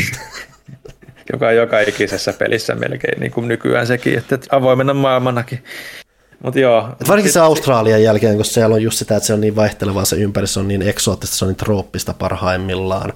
Ja sitten, joo, ja aurinkoista se on se pääpointti. Että olihan siinä 4:ssäkin jotain screenejä ja videoita nähnyt, on siellä aurinkokin paistaa, ja totta kai vähän niin kuin tämmöinen fantasiaversio tietyllä tavalla, kun hyvää fiilistä luodaan, mutta kyllä siellä aika paljon sitä semmoista harmaampaakin meininkiä oli. Ja siis sen vähän huomaakin se, että kun ne joutuu sitten miettimään, että sen pelin ison uudistushan oli ne vuoden ajat, että selvästi ehkä vähän joutuu miettimään, että no niin, me ollaan Briteissä, mitä me saadaan tästä ympäristöstä jännä. Joo, sepä se. Tässä vitosessa mä en tiedä, onko tässä siinä ei ole vuoden aikoja vissiin. Mun mielestä ei ole vuoden aikoja, että siinä se erityisempi juttu on kanssa se sää. Niin, että siellä on myös niitä alueet kuitenkin vähän erilaisempia sitten kanssa säiden osalta. Mutta kun hyppäsi niinku 3:sta 5:een, niin aika tutultahan se edelleen vaikuttaa. Et ei siinä nyt hirveästi, niin kuin siinä alkupuoliskolla, mitä mä nyt pari tuntia sitä pelasin, oikeastaan hirveästi poikkea tyylillisesti siitä. Siitä 3:sta ajotuntuma on hyvin samantyylinen, että mä tykkään siitä ajotuntumasta, että se on vähän semmoinen kepeä kanssa ja pystyy leikitellä, ei tarvii niinku ihan koko ajan niinku jarrutellakaan ihan liikoja, että pystyy niinku jopa sladissa vetelemään aika hyvin vaan puhtaasti kaasua vapauttamalla. Aika anteeksi antaa, mutta silti siinä kuitenkin tuntuvasti näkyy se, että kun sä meet eri maastoissa tai muista, varsinkin jos sä tuut jostain muuta radalta jollekin asfalttitielle, niin se... Joo.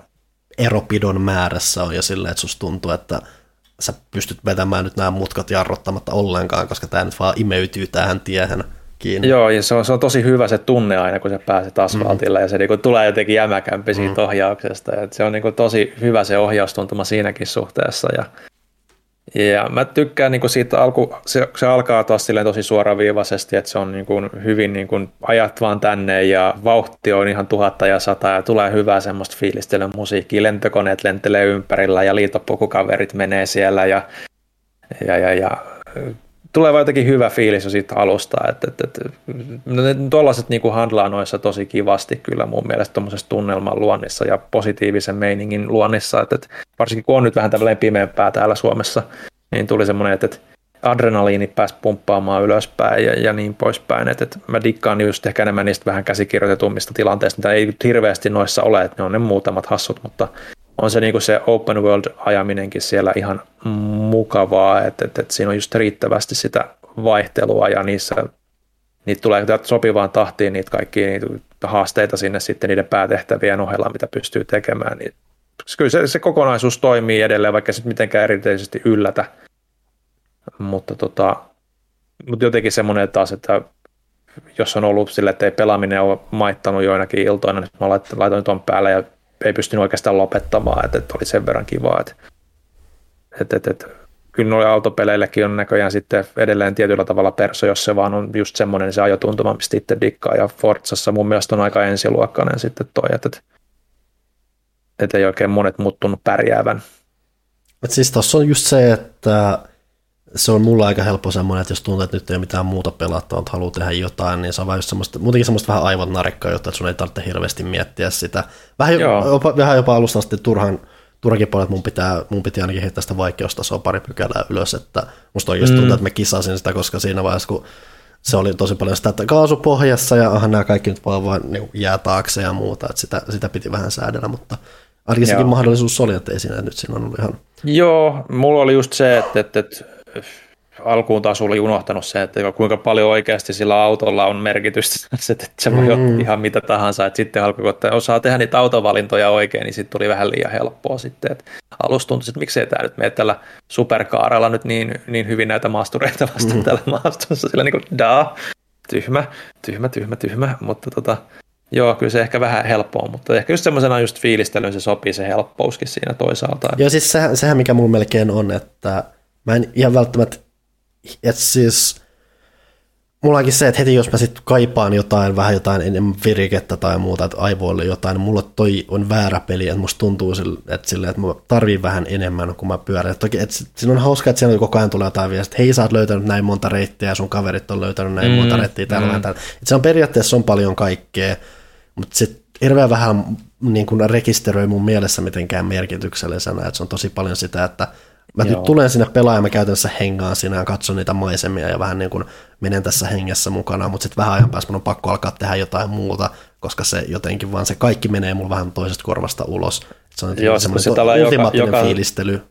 Joka tehtävän tai joka kisan jälkeen, kun tulee se hirveä määrä niin kaikkea pop-upia, nyt saat saattaa, niin sitten kun sitä on jo niin paljon, niin sitten siihen joutuu turtuu kyllä kieltämättä aika paljon, ei jaksaisi niin edes kiinnittää huomiota niin hienoa, ja sitten silleen, että ai mitäs nämä on nämä akkoleidit ja vastaavat silleen taas, ja se muistuttaa. Ja se ajaminenkin menee mun nykyään vähän turhan paljon siihen, että okei, tuolla mun kohde, mä menen viiva suoraan sinne tämän kaiken metsikön ja muun läpi, koska loppujen lopuksi sille ei ole kauheasti väliä, mistä sä puhut. Kunhan siellä ei joku vanha inkapyramiidi keskellä sitä tietä, mikä sun pitää väistää, niin sä menet kaikesta läpi ja kaikesta yli, mikä on tavallaan arvostetta, mutta samalla siinä tulee väliin vähän semmoinen, että tavallaan mä haluaisin vähän jotenkin kruisalla järkevästi, mutta sitten samalla miksi mä tekisin niin ja muuta. No, mä en ole vielä päässyt tohon noin, tai mä tuossa 3:ssa nimenomaan rupesin tekemään ihan samaa, että no miksi mä edes ajan näitä teitä pitkin, kun sä voit mennä aika vapaasti. Kun se huvittavasti vielä rohkaisee siihen, koska se, kun sä meet kaikesta läpi ja sä teet niitä vaarallisena tilanteita, niin se naputtaa sulle niitä expa-pisteitä koko ajan, siitä vaan enemmän ja enemmän ja enemmän, kun se törmää seinään, niin se ne ei mene mihinkään. Joo, että siinä tulee vähän sama fiilis tietyllä tavalla, nyt kun mainitsit niin kun noissa niin kun moderneissa Assassin's Creedeissä, että sä vaan voit mennä suoraan ja sun ei tarvitse miettiä yhtään, mitä sä teet, se on tietyllä tavalla niin kuin vähän säälikin, mutta toisaalta mulla on just se, että se ajotuntuma on mulle niin kiva, että mulla on kivaa vaan ajasta suoraakin melkein siinä. Ja siis se on vähän sama kuin Spider-Manissa, se oli kiva se liikkuminenkin, että se ei haittaa, että siellä ei välttämättä ole niin paljon. Joo, siis se maasto on kuitenkin niin kumpuilevaa, mutta sit siinä, kun sä ajat siellä, niin siis siinähän periaatteessa tapahtuu koko ajan jotain, että ei siinä mitään. Että siis se on vaan just enemmän, että se on hyvin, hyvin fiilispeli mulle. siihen pitää just lähteä se, nyt mä en mieti mitään, nyt mä vaan olen tässä ja tuijotan ehkä kuolla valuu jossain, mutta silti on kivaa, koska kaikki näyttää kivalta ja periaatteessa ruudulla tapahtuu koko ajan paljon, mutta mun ei tarvitse välttämättä reagoida ihan jokaisen asiaan, mitä siinä tapahtuu. Joo. Et parhaat on ne tilanteet, jos on semmoinen, että on niinku just oikeasti makea ympäristö, semmoinen, mikä niinku kolahtaa itselle. Vauhti on 1000 ja 100. Sitten tulee vielä joku semmoinen biisi, mistä sä dikkaat siellä taustalla. Mulla oli niinku pari kertaa niinku tuli oikeasti, niinku iho meni kananlihalle siinä ja karvat nousi pystyyn, kun se oli niin siisti jotenkin semmoinen fiilishetki. Mutta sen sanottu, niin ainakin vielä toistaiseksi mä en ole ihan niin liekeissä, niin on pelin niin kuin radiokanavista. Että kanavathan on samat, mutta niin kuin musiikkivalinnoista. Että mun mielestä 3 oli paljon iskevämpää musiikkia, mutta voi olla, että se aukeaa vähän enemmän taas niin kuin matkan varrella. Niin kuin semmosia, että toi Puls-kanava oli tuossa 3 mun niin kuin ehdoton suosikki, ja mä kuuntelen sitä edelleen niin kuin fiilistelymusiikkina niin kuin pelin ulkopuolellakin. Niin tossa nyt ei ihan vielä ollut. Pari semmoista hyvää kappaletta kyllä, mutta musiikki on tärkeä osa ajokokemusta kyllä. Joo, ehdottomasti. Mutta mulla melkein just, kun sä sanoit, että kun sä et välttämättä niin siitä rata-ajelusta tai muusta, niin mulla melkein väliin vähän korostui silleen, että ehkä mulla nyt, että tämä nyt on ehkä taas hyvä sitten, että kun se Gran Turismo nyt hiljalleen on nurkan takana, niin mulla on kanssa alkanut selvästi kasvaa kanssa. Tossakin mä vaan mietin välillä, että olisipa tässä välillä vaan semmoista ihan peruskunnon ratamenoa, että ei olisi vaan ihan niin. No joo, siis vaihtelu on aina totta kai niin kuin tarpeen, että mä koen, että siellä on niitä muutamat ne kisat on semmoisia, että se on suht niin kuin ratamaista, mutta ei sitten kuitenkaan, mutta joo, ehkä sitten kuitenkin, että kun voi olla myös se, että kun on pelannut F1:stä nyt jonkun verran, niin se rata, mä oon saanut sieltä sen mun rata niin kuin niksei, tai kiksit, mitä mä tarviin, niin mutta Forza-maailmassa se ei niin kuin ehkä ole mulla koskaan ollut se, koska mä yhdistän sen niin vahvasti tuohon Horizoniin, että sen, niin se ei ehkä siellä puolella sitten iske, mutta joo, Gran Turismo 7 mä itse asiassa odotan yllättävän mielenkiinnolla tällä hetkellä, koska mä dikkasin 1:stä ja 3:sta aikoinaan tosi paljon, ja muihin mä en ole hirveästi niin tutustunut, niin mua oikeasti kiinnostaa 7, hämmentävää kyllä. Se on jo, että en ole autoihmisiä tai muuta, mutta jotenkin tavallaan kiinnostaa taas, voi lähteä vähän rakentamaan sitä vähän että omaa autokokoelmaa siitä jostain ihan paskanissanista johonkin ihan muuhun, ja just, että vähän erilaisia autoja sit siinä, ja vähän ehkä erilaisia kisarakenteita, mä en tiedä. Mitäs luulet, onko Gran Turismo 7 niitä ihme 24 tunnin kisoja vai mitään niissä jossain oli? Kasunori-tuntia, joo. Kasunori on niin fiilistyyppiä autorihvyydet, se ihan varmasti siellä jotain sellaista tulee olemaan. Mä olen yllättynyt, jos ei ole, mutta tietysti kaikki on aina niin kuin resursseista ja onko niillä ollut aikaa tehdä sellaista sinne. Toivon, että on. Niin tavallaan se totta kai haluaa, että siellä se luova hulluus on vapaudessaan sillä, että siellä on jopa asioita, joihin sä et koskaan koskisi, mutta sit vaan katsot sitä siellä valikossa, että sillä, hyvä. Kyllä. Meidän pitää ottaa joku turismosessio sitten, kun se ilmestyy. Täytyy. Tämä se 24 tunnin. Äänestän 24 tunnin bonusjaksoa. Ajetaan ympyrää, joo. Mutta joo, siinä taitaa olla pelaamiset omalta osalta. Joo, mun piti puhua Jurassic World Evolution 2. Nyt mä totesin, että mä haluan pelaa sitä vielä lisää ennen kuin mä kommentoin. Mä vaan menin sen kampanjan tuossa, mikä oli hämmentävä, koska se oli oikeasti pelkkä tutoriaali. Ja sit kun pääsee, siinä on uusi semmoinen pelimoodi Chaos Theory, missä rakennetaan niitä vanhoja leffojen puistoja uudestaan. Okay. Niin sit kun pääsee siihen, niin sit oikeasti vasta aukeaa kaikki ominaisuudet. Sitten on silleen, että että toi äsken oli vaan hyvin rajattu tutoriaali. Että mä toivon, että jengi ei niinku pelaa sitä 5 tehtävän kampanjaa, ole silleen, että tää oli tässä. Mutta en tiedä. Palataan siihen ehkä 2 viikon päästä. Mä oon kyllä nauttinut siitä, koska mä tykkään Frontierin noista rakentelupeleistä todella paljon. Oliko jotain muuta viihdettä, mitä haluaa nostaa pöytään? Mä en ole ehtinyt tekemään mitään. Ville oli jotain Marvelia kahtelua. Mä olin miettinyt tuon kattomista jossain tässä välissä, mutta se tässä on edelleen se, että kun nykyään kun katsoo nyt Marvelinkin leffoja, niin eikö toki joku 2-tuntinen pätkä kuitenkin? Taisi se olla, joo. En mä oikein kiinnittänyt huomioon, kuinka pitkä. Se ei tuntunut pitkältä kuitenkaan. Ja siis sen mä uskon lähinnä vaan siinä on se, että pitää tehdä se tietynlainen aikavaraus siihen. Kyse siis Shang-Chi-elokuvasta. Mä olin pohjustamassa sitä. Niin, Shang-Chi ja Legend of Ten Rings muistaakseni oli se toinen, tai sen koko nimi, mutta Shang-Chinahan sitä nyt puhutaan, ja Vähän semmoinen en tunne hahmona tuntenut etukäteen juurikaan. Vähän sama tapaus kuin Guardians of the Galaxyn kanssa aikoina, että ei ollut ihan niin tuttu, niin men olin kuullut ja niin poispäin. Ja olihan siinä tietysti se mandariinikytkös sitten Iron Man 3:een tietyllä tavalla. Ja se, sitä kautta se sitten ehkä avautui itsellekin vähän paremmin. Ja mä oon jotenkin niin kuin ollut mielenkiinnolla odottanut, koska tuossa on puhuttu sitä, että toi olisi ensimmäinen semmoinen kung fu martial arts elokuva Marvelin sisällä, ja mä ajattelin, että no mitäköhän se sitten tarkoittaa, että onko se sitten semmoista vähän niin kuin maanläheisempää toimintaa ja just sitä makeata koreografiaa, mitä siihen niin kuin yleisesti liitetään mielikuvissa, ja hyvin pitkälti se oli ainakin alkuun sitä, ja mä niin kuin tykkäsin tosi paljon niin kuin sanotaan 2-3 osaa siitä leffasta, että se oli just sitten semmoista niinku makeata koreografioituu mätkintää ja pompitaan rakennusten kyljissä ja turpaa vetään ja ihan hyvin niinku koreografioituu niinku toimintaa siinä mielessä, ja tykkäsin tosi paljon kaikista visuaalisista efekteistä, kun mitä niillä kaikilla sormuksilla tai miksikä niitä nyt ringejä nyt sitten suomennetaankaan sit siinä tapauksessa.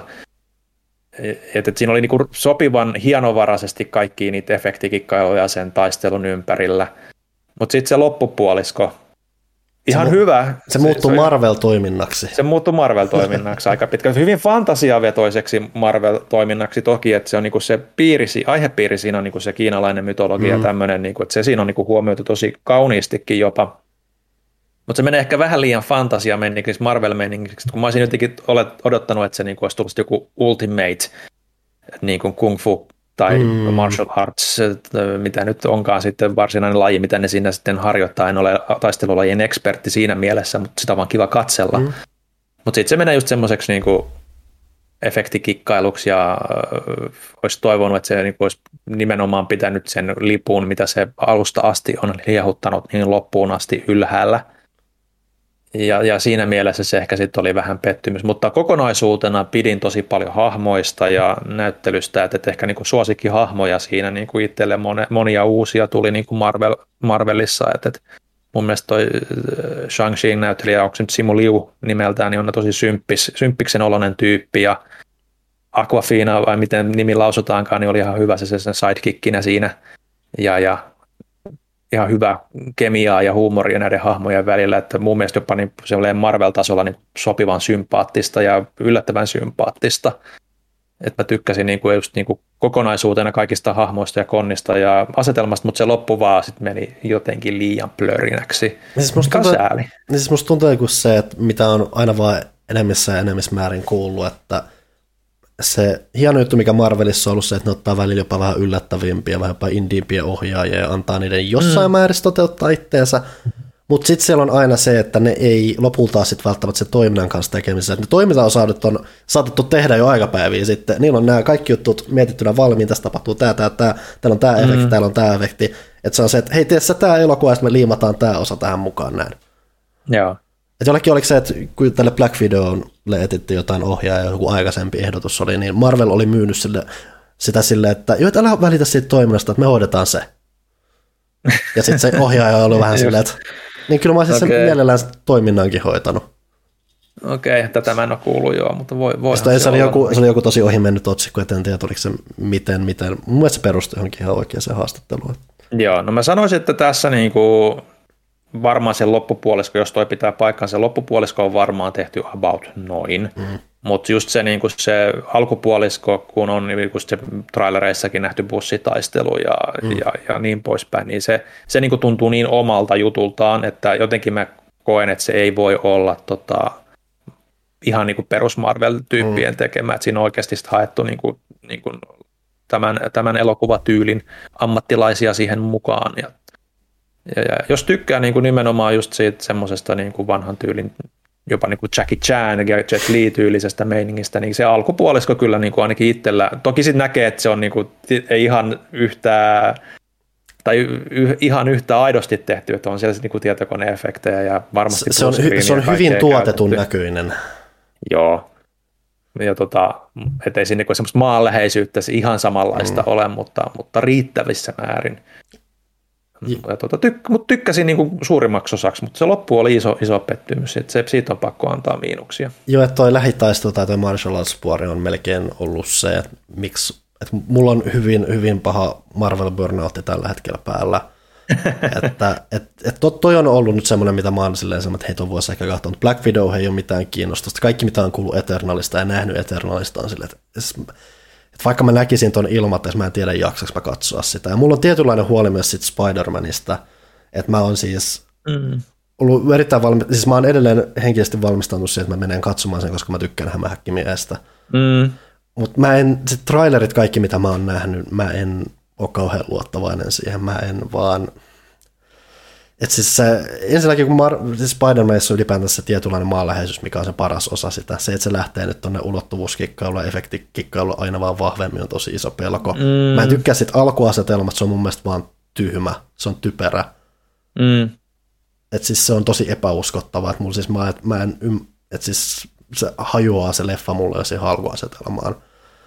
Ja sitten sit on vielä tämä kaikki se keskustelu sen ympärillä, että oho, ilmestyyköhän tämä, miten näitä muuta hahmoja käytetään hyödykseen ja muuta. Että se kuulostaa tällä hetkellä tosi uhkaavalta sillisalaatilta, eikä ne trailerit ole kauheasti vakuuttanut muutenkaan.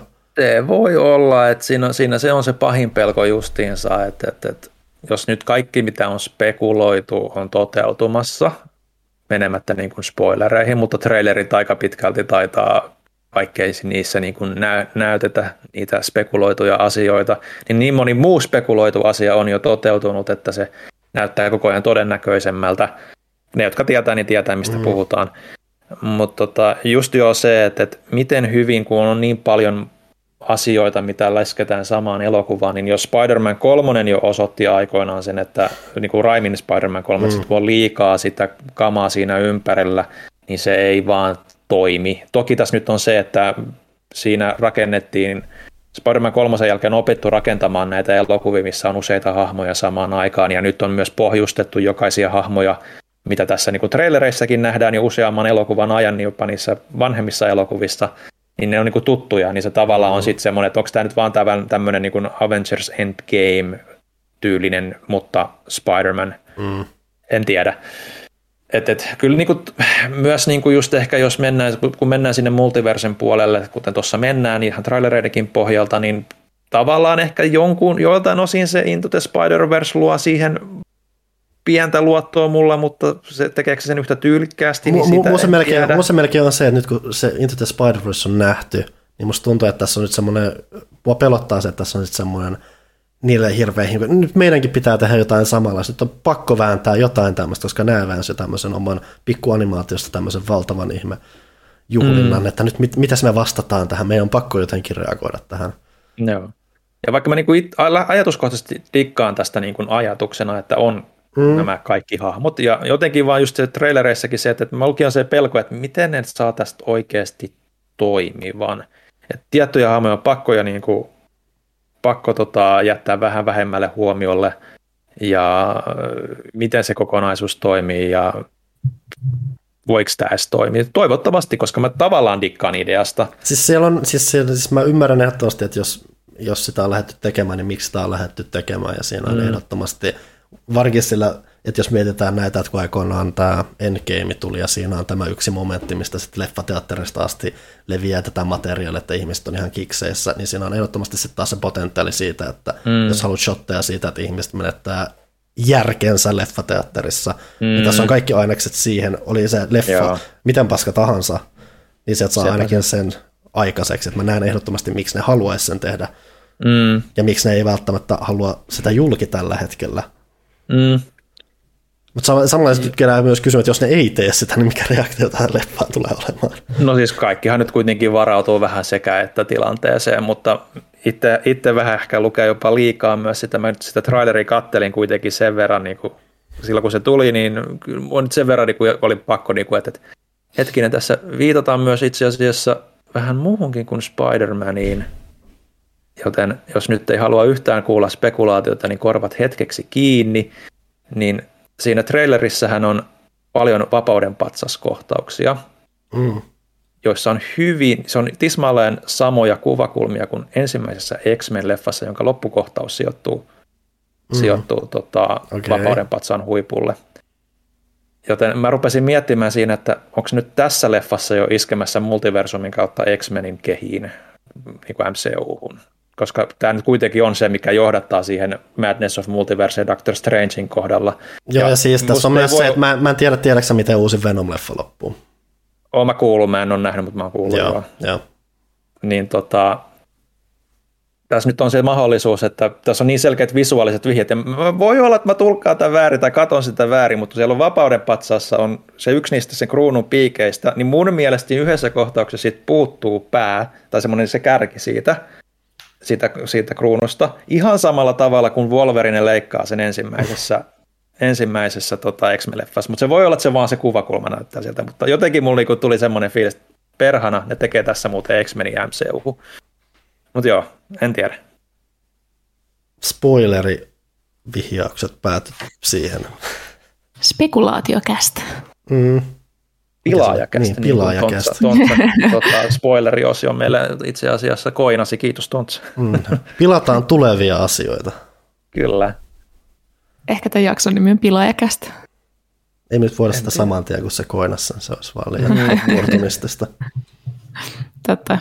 Hei, mennäänkö tauolle välillä? Mennään vaan. Mm. Näin, tauko. Nyt. Tässä jäätiin. League of Legends.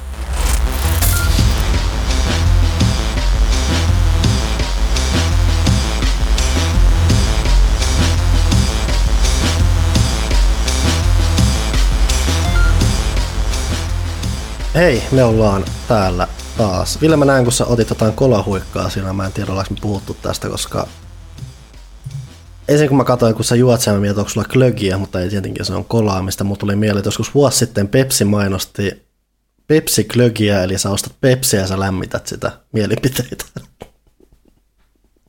Kuulostaa aivan kauhealta. Mä oon jouluihminen, mutta mä pidän myös mun perinteet pyhinä. Toi kuulostaa tavalla. Mun on myös niin kuin huomautettava, että tämä on itse asiassa kahvia, mutta, mutta tämä on erittäin laihaa kahvia, koska mä lähdin keittämään tätä ennen kästiä, ja mä ajattelin, että no mä en ehdi juomaan kuin yhden kupillisen kahvia kuumana, koska tämä kestää niin kauan, että se ehtii jäähtyä, jos mä keitän enemmän. Mutta mä laitoin sitten puruja ihan niin kuin yhden kupin verran, mutta vettä kahden verran, koska en mä ajatellut niin pitkälle. Eli tämä on superlaihaa kahvia, nyt tämä on myös kylmää kahvia, joten tämä on aivan hirveä. Hyvä. Toi niin sopa. Ei, siis Ville ei sopa, huomaa. Panu keskeytti. Toi niin sopa mun... Meillä on siis edelleen liukoovi tässä makuuhuoneessa, mitä ei saa lukkoon, joten koirani tulee välillä kesken nauhoitusten liukoovesta läpi silleen, olen saapunut. Mitä sä väität, että mä en ole söpö? Mä oon fabulous. Totta. Ja nyt se teki sen taas ja nyt on tosi sulasti. Nyt se seisoo tuossa tolleen, että voitaisiko tehdä jotain. Hän on täällä tänään. Kyllä. Meidän pitäisi kiitellä ehkä kästin ystäviä. Oliko me jotain mainoksiakin? Joo, kyllä meillä itse asiassa on ja mun pitää kaivaa ne täältä näin, joten... Kaikki on levällään niin kuin... Kaikki on levällään, kun oli niin hämmentävää tämän aloitus taas, mutta pimpeli pom! Seuraa kaupallinen tiedote ja Elisan konsolitiedote 2021 joulu. Lukee tässä näin. Ja minun on ohjeistettu kysymään, että haluatteko kuulla hyvät vai huonot uutiset ensin? Huonot. Huonot uutiset on, että Xbox Series X-konsolin loppuvuoden saatavuus jatkuu erittäin haastavana. Seuraavien toimituserien tulo on vielä epävarmaa.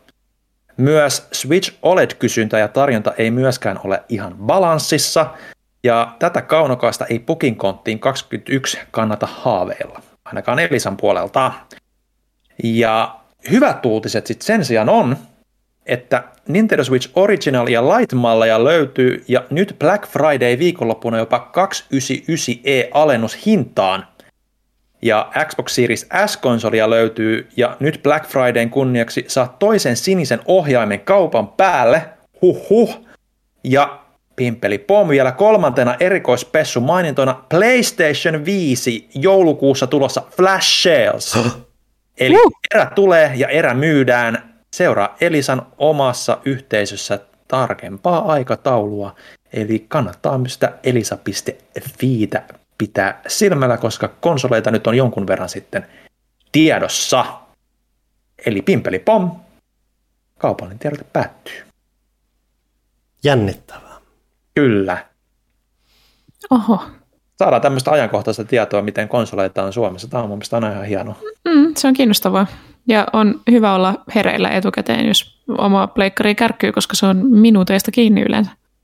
Joo, kyllä. Et kiva just, että noita jonkun verran sitten kuitenkin tulee. Ei kaikki kuitenkaan jää nuolemaan näppejään. Kyllä. Tosiaan kästin ystäviä on vielä kiiteltävänä. Täältä tulee kiitos Kalle Heikkinen, Jani Veslin, Simo Korpela, Joonas Rantonen, Olli Hietala, Matti Hynninen, Janneus, Pyry Nieminen sekä Heikki Holopainen. Kiitos teille. Jos haluat tälle listalle, niin bit.ly/pelaajakästä. Siinä oli meidän kaupalliset tiedotteet. All right. Meidän pitäisi vissiin jotain kysymyksiä käydä läpi. Niitä ei ollut ihan hirveästi tällä kertaa. Ihmiset ei tykkää meistä selkeästikään, mutta nautiskellaan nyt näitä kysymyksiä sitten oikein ajan. Nyt voidaan vastata oikein antaumuksella. Joo. Galactus, Pelaafissa. Mitä mieltä olette GTA Trilogy Definitive Edition jupakasta? Onko Rockstar hoitanut tilanteen oikein? Me puhuttiin äsken niistä ongelmista, mutta miten tämä on hoidettu? No, kyllä nyt itsekin ovat huomanneet, että siellä on ongelmia ja ovat sentään pahoitelleet ja nyt tuo niitä vanhempia versioita ja hyvityksiä takaisin. Että siinä mielessä joo, mutta miten ylipäätään päästiin tuohon pisteeseen, että se noin huonosti tehtiin. Ei, se on ihan mun mielestä ihan käsittämätöntä. Jotain on mennyt pieleen, jos yhtiö pahoittelee ja B toteaa vielä, että tämä tuote, mikä me julkaistiin, ei ole itse asiassa ollutkaan meidän laatustandardien mukainen. Niin kysymys sitten kuuluu, että miksi? Miten? Niin. Miksi ei pistetty sitä hätäjarrua nyt? Tässä tapauksessa vastaus lienee jossain määrin GTA 3 20-vuotisjulkaisu, juhlajulkaisupäivä plus, että ehkä tähän väliin, se on kuitenkin joulu tulossa, ihmiset ostaa pelejä, siellä on Black Friday tulossa ja ihmiset on ostovimma päällä, tämä on nyt se ostohetki vuodesta. Nyt on hyvä aika laittaa peliä ulos, vaikka se nyt ei olisikaan ehkä ihan, niin se voi korjata sitten myöhemmin. Niin. Ihmiset ostaa sen ehkä kuitenkin. Sitten todennäköisesti jossain vaiheessa voi olla, että näinkin tapahtuu, mutta just tässä on ehkä semmoinen pieni aina varoitus, varoitusmerkki, mitä kannattaa huomioida, että jos jotain peliä yritetään pukkaa just johonkin vuosijuhlan yhteyteen, niin se ei välttämättä ehkä ole aina ihan, vähän sama juttu kuin lisenssipelejä, ja ne oli pakko just saada siihen leffan julkaisun yhteyteen, niin niihin aina kannattaa ehkä sitten suhtautua hieman varauksella sitten, että onko tulossa ihan sutta vai sekundaa. Mutta ja myös siinä oli se, että kun toi GTA 5:n se Next Gen -julkaisu siirtyy ensi vuoden puolelle. Tämähän oli itse asiassa sama päiväys, millä tämä nyt ilmeisesti, kun sen piti tulla. Tämä trilogi tuli niinku vähän korvaamaan sitä ilmeisesti niillä niinku kassatouhuissa. Niin tai jäi korvaamaan, että ne koki, että me lykätään tämä toinen tässä, mutta toinen täytyy pitää. Which one it is? Se voi olla justiinsa, että olisi se nyt voinut paremminkin hoitaa. Toivottavasti nyt sentään päivittävät sen niin kuin ajan tasalle niin kuin suht järkevässä aikavälissä, että pääsisi sitten siellä jouluna pukin kontista sen pelin saa, että saisi sen niin kuin ehjänä toimivana. Kyllä. Seuraava kysymys, Erik H. Onko Ville kuunnellut ensiferumia tai muuta folk-metallia? Eilen kuuntelin ihan tämän kysymyksen innoittamana. Miltä se kuulosti?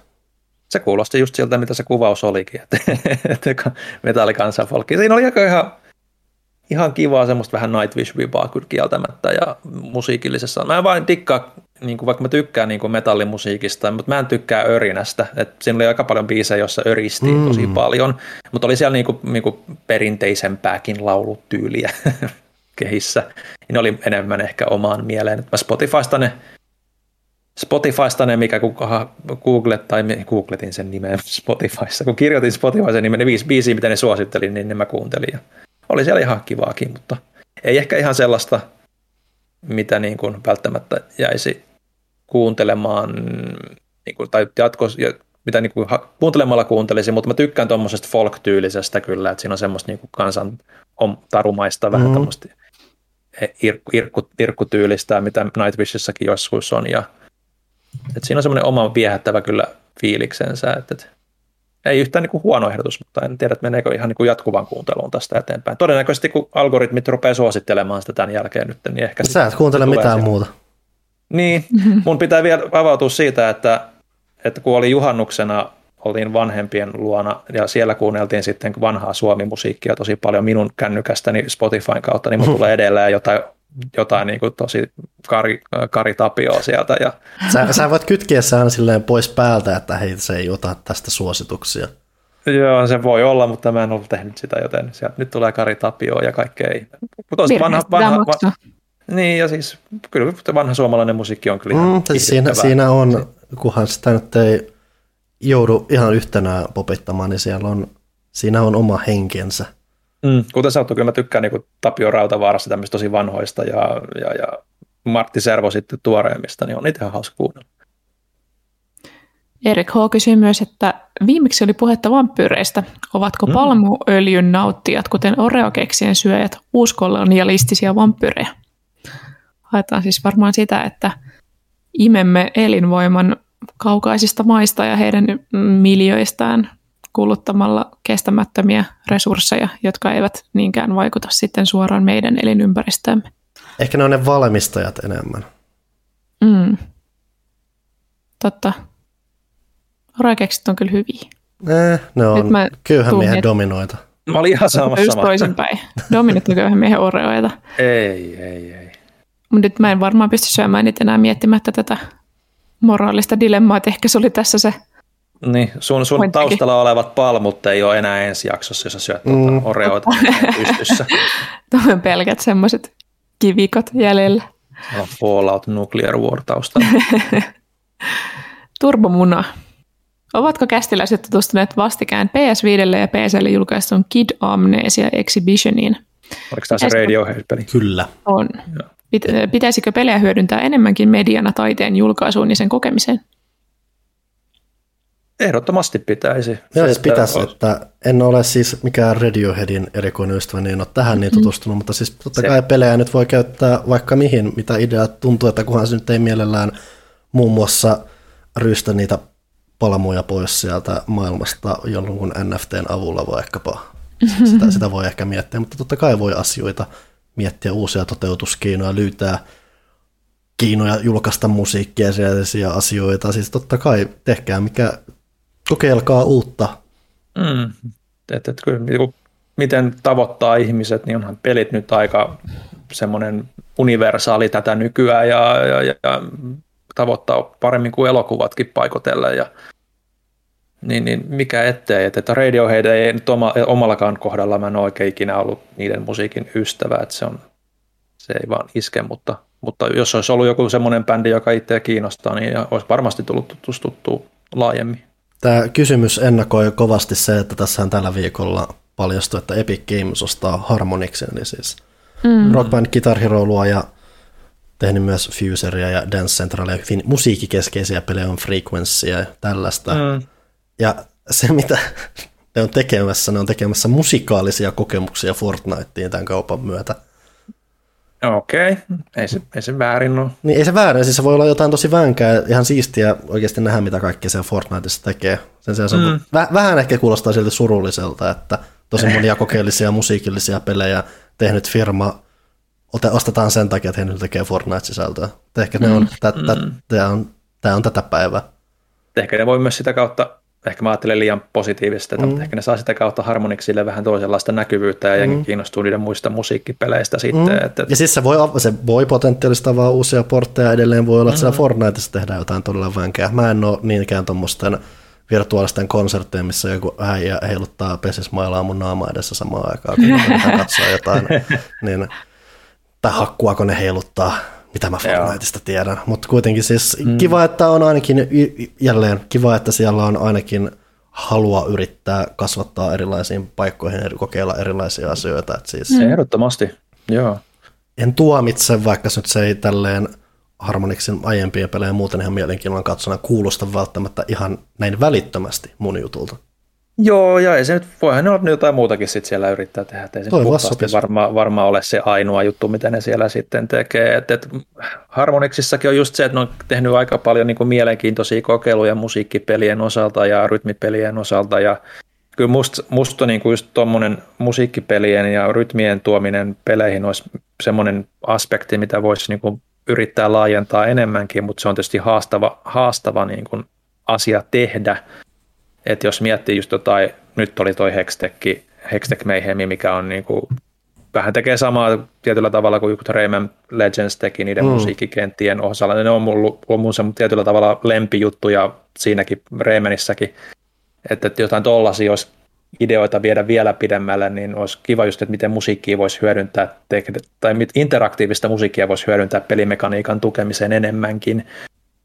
Siihen tunnelman luomisessa, niin se, koska se on just niin kuin kaikissa leffoissakin, kun miettii, että jos musiikki on just oikeassa niin kuin rytmissä sen kuvan kanssa, niin se voi olla aivan jotain upeata se kokemus. Ja vähän sama tuossa, kun sanoi Forzan kohdalla, että kun tuli se oikea biisi siinä just siinä oikeassa hetkessä, niin se on aivan mahtava fiilis. Ja jos se niin kuin oikeasti olisi interaktiivinen ja se vaikuttaisi, niin se olisi niin kuin tosi... Siinä on oikeasti potentiaali kehittää niin kuin pidemmälle sitä, jos sitä vaan osaisi. Ja siis se, että...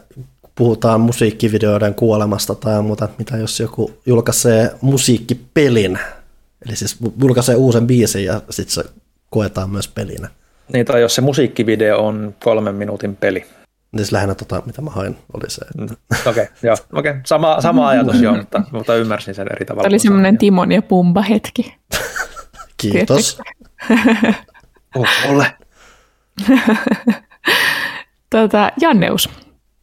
Onko paikalla Dexterin ystäviä? Nythän ihan hiljattain sarja sai jatkoa 8 vuoden tauon jälkeen, ja ensimmäisiä jaksoja on katseltavissa jo Paramount Plus-palvelussa. Alkuperäisen sarjan suurena ystävänä täytyyhän tuokin tsekkailla, ja ehkä tulee kokonaan sinne. Ei ollut ihan sellainen hyvän mielen sarja, kun mä tykkään. Silloin kun se tuli ja se oli kovaa kamaa, mä katsoin ainakin osan sitä ekasta kaudesta. Ja sitten se, mitä mun monissa näissä kävi, että jos homma jatkuu monta kautta, niin aamulla ei ole välttämättä edes mahdollisuutta edes yrittää pysyä perässä, ja jos mä alan missään jaksoja, niin en mä sitten edes yritäkään pysyä perässä, plus sitten kun montakohan jaksoa Dexteria ylipäätänsä on tehty, että ei mua jälkeenpäänkään kiinnostaa ryhtyä siihen prosessiin sitten enää, ja mun ymmärrys oli sitten kanssa se, että ne myöhemmät kaudet ja varsinkin loppu ei ollut, ei sitä uusi sarja melkein syntynyt sen myötä, koska ihmiset ei tykännyt, mitä Dexter loppu. Että se oli jotenkin kuuluisan huono. Ja tavallaan siis kiinnostaa tämä siltä kannalta siinä mielessä, että se on taas chanssi ottaa sarja, tunnettu hahmo ja tehdä sille jotain vähän erilaista, ottaa joku vähän uudenlaisempi tyyli tai muuta ideoita ja lisätä siihen, että on siinä mielessä ihan vänkä juttu. Että valitettavasti mä vaan putosin Dexterin kyydistä aika paljon sitten ja mä en koe, että että vaikka tätäkin voi ehkä pystyy katsomaan, vaikka mä en tietäisi jokaista juonenkäännettä tai muuta, niin mun takaraivossa kolkuttaa semmoinen juttu, että mä en nyt ainakaan hirveän helpolla lähde sitä tekemään, ennen kuin mä tiedän kaiken ne huonotkin asiat, mitä siellä taustalla on tapahtunut. Muistaakseni mä olin vähän liian nuori, kun se alkoi, että mä olisin katsonut sitä. Mä olisin olin tuntuvasti ala-asteella muistaakseni. Siis mä muistan sen kuitenkin, että mä kattelin sitä, mä tykkäsin siitä meiningistä, niin kyllä siis se on ihan hauska se idea. Dexter oli ihan vänkä hahmo just siinä, että se elää vähän semmoista kaksoiselämää. Ja siinä on kuitenkin vähän semmoista ronskia otetta, kun on kuitenkin murhahommia. Ja se, miten se murhaa niitä jengiä, on vähän sellainen kiaro ja sellainen. Niin siinä on, siis mä ymmärrän sen alkuperäisen vetovoiman ja tavallaan edelleen sitä kautta mä välillä katselen mieleen, että mutta just, että tänä päivänä, kun on niin paljon muuta katsottavaa, niin... Ja siinä on kuitenkin varmaan se, että kun se on vielä aikaa, jolloin se on hyvin tommonen se episodimeininki, että yksi jakso on vähän niin kuin no ei se nyt ihan suoraan, että siinä on jatkuva tarina kuitenkin, mutta se on tehty vähän tuon vanhan telkkarin malliin, mitä mä en tänä päivänä kestä varsinkaan, jos sitä on kausia on miljoona. Niin se kynnys hypätä sen parin on tällä hetkellä vaan vähän kova. Sitten Janneus kyselee myös, tai toteaa, että noita suoratoista palvelujakin tuntuu ilmestyvän kuin sienien sateella. Mm-hmm. Itsellä HBO, Netflix ja Amazon Prime. Mitäs teillä? Sehän on just se että keskustelu, että kun Netflix tuli tai muuta, niin kaikki piratointi romahti ja muuta, että kaikki vaan tulee Netflixiin ja se on kätevää, se on helppoa siellä. Mm. Nyt niitä on miljoona, joten se on melkein helpompaa taas vaan varrettaa kaikkia sen sijaan, että sä tilaat joka ikistä juttua, että se on vähän kierretty tämmöinen outo ympyrä, se on vähän osittain nihkeätä, osittain harmittavaa, siis just siinä, että pitää välikärkkyyn mun taidepalveluja ja miettiä, että tuolla on mikä mä haluaisin nähdä, mutta siellä ei ole vielä, että nyt mun pitää odottaa, tai siis tavallaan siihen on siis tyyntynyt ehkä tämmöisiä semiterveitä tapoja, että mulla nyt ei tällä hetkellä ole HBOta käytössä, mutta siinä on nyt viime aikoina kertynyt sarjoja sen verran, että mä voin itse asiassa nyt, että mä oon nyt katsonut varmaan Primesta taas tarpeeksi asioita toistaiseksi, mä voin siirtää nyt sen tilauksella HBO ja katsoa sieltä, että siirtyy eteenpäin, että periaatteessa tässä on oppinut elämään jonkun verran sitä suuntaan. Jos joku ehkä semipositiivinen asia tässä on ollut se, että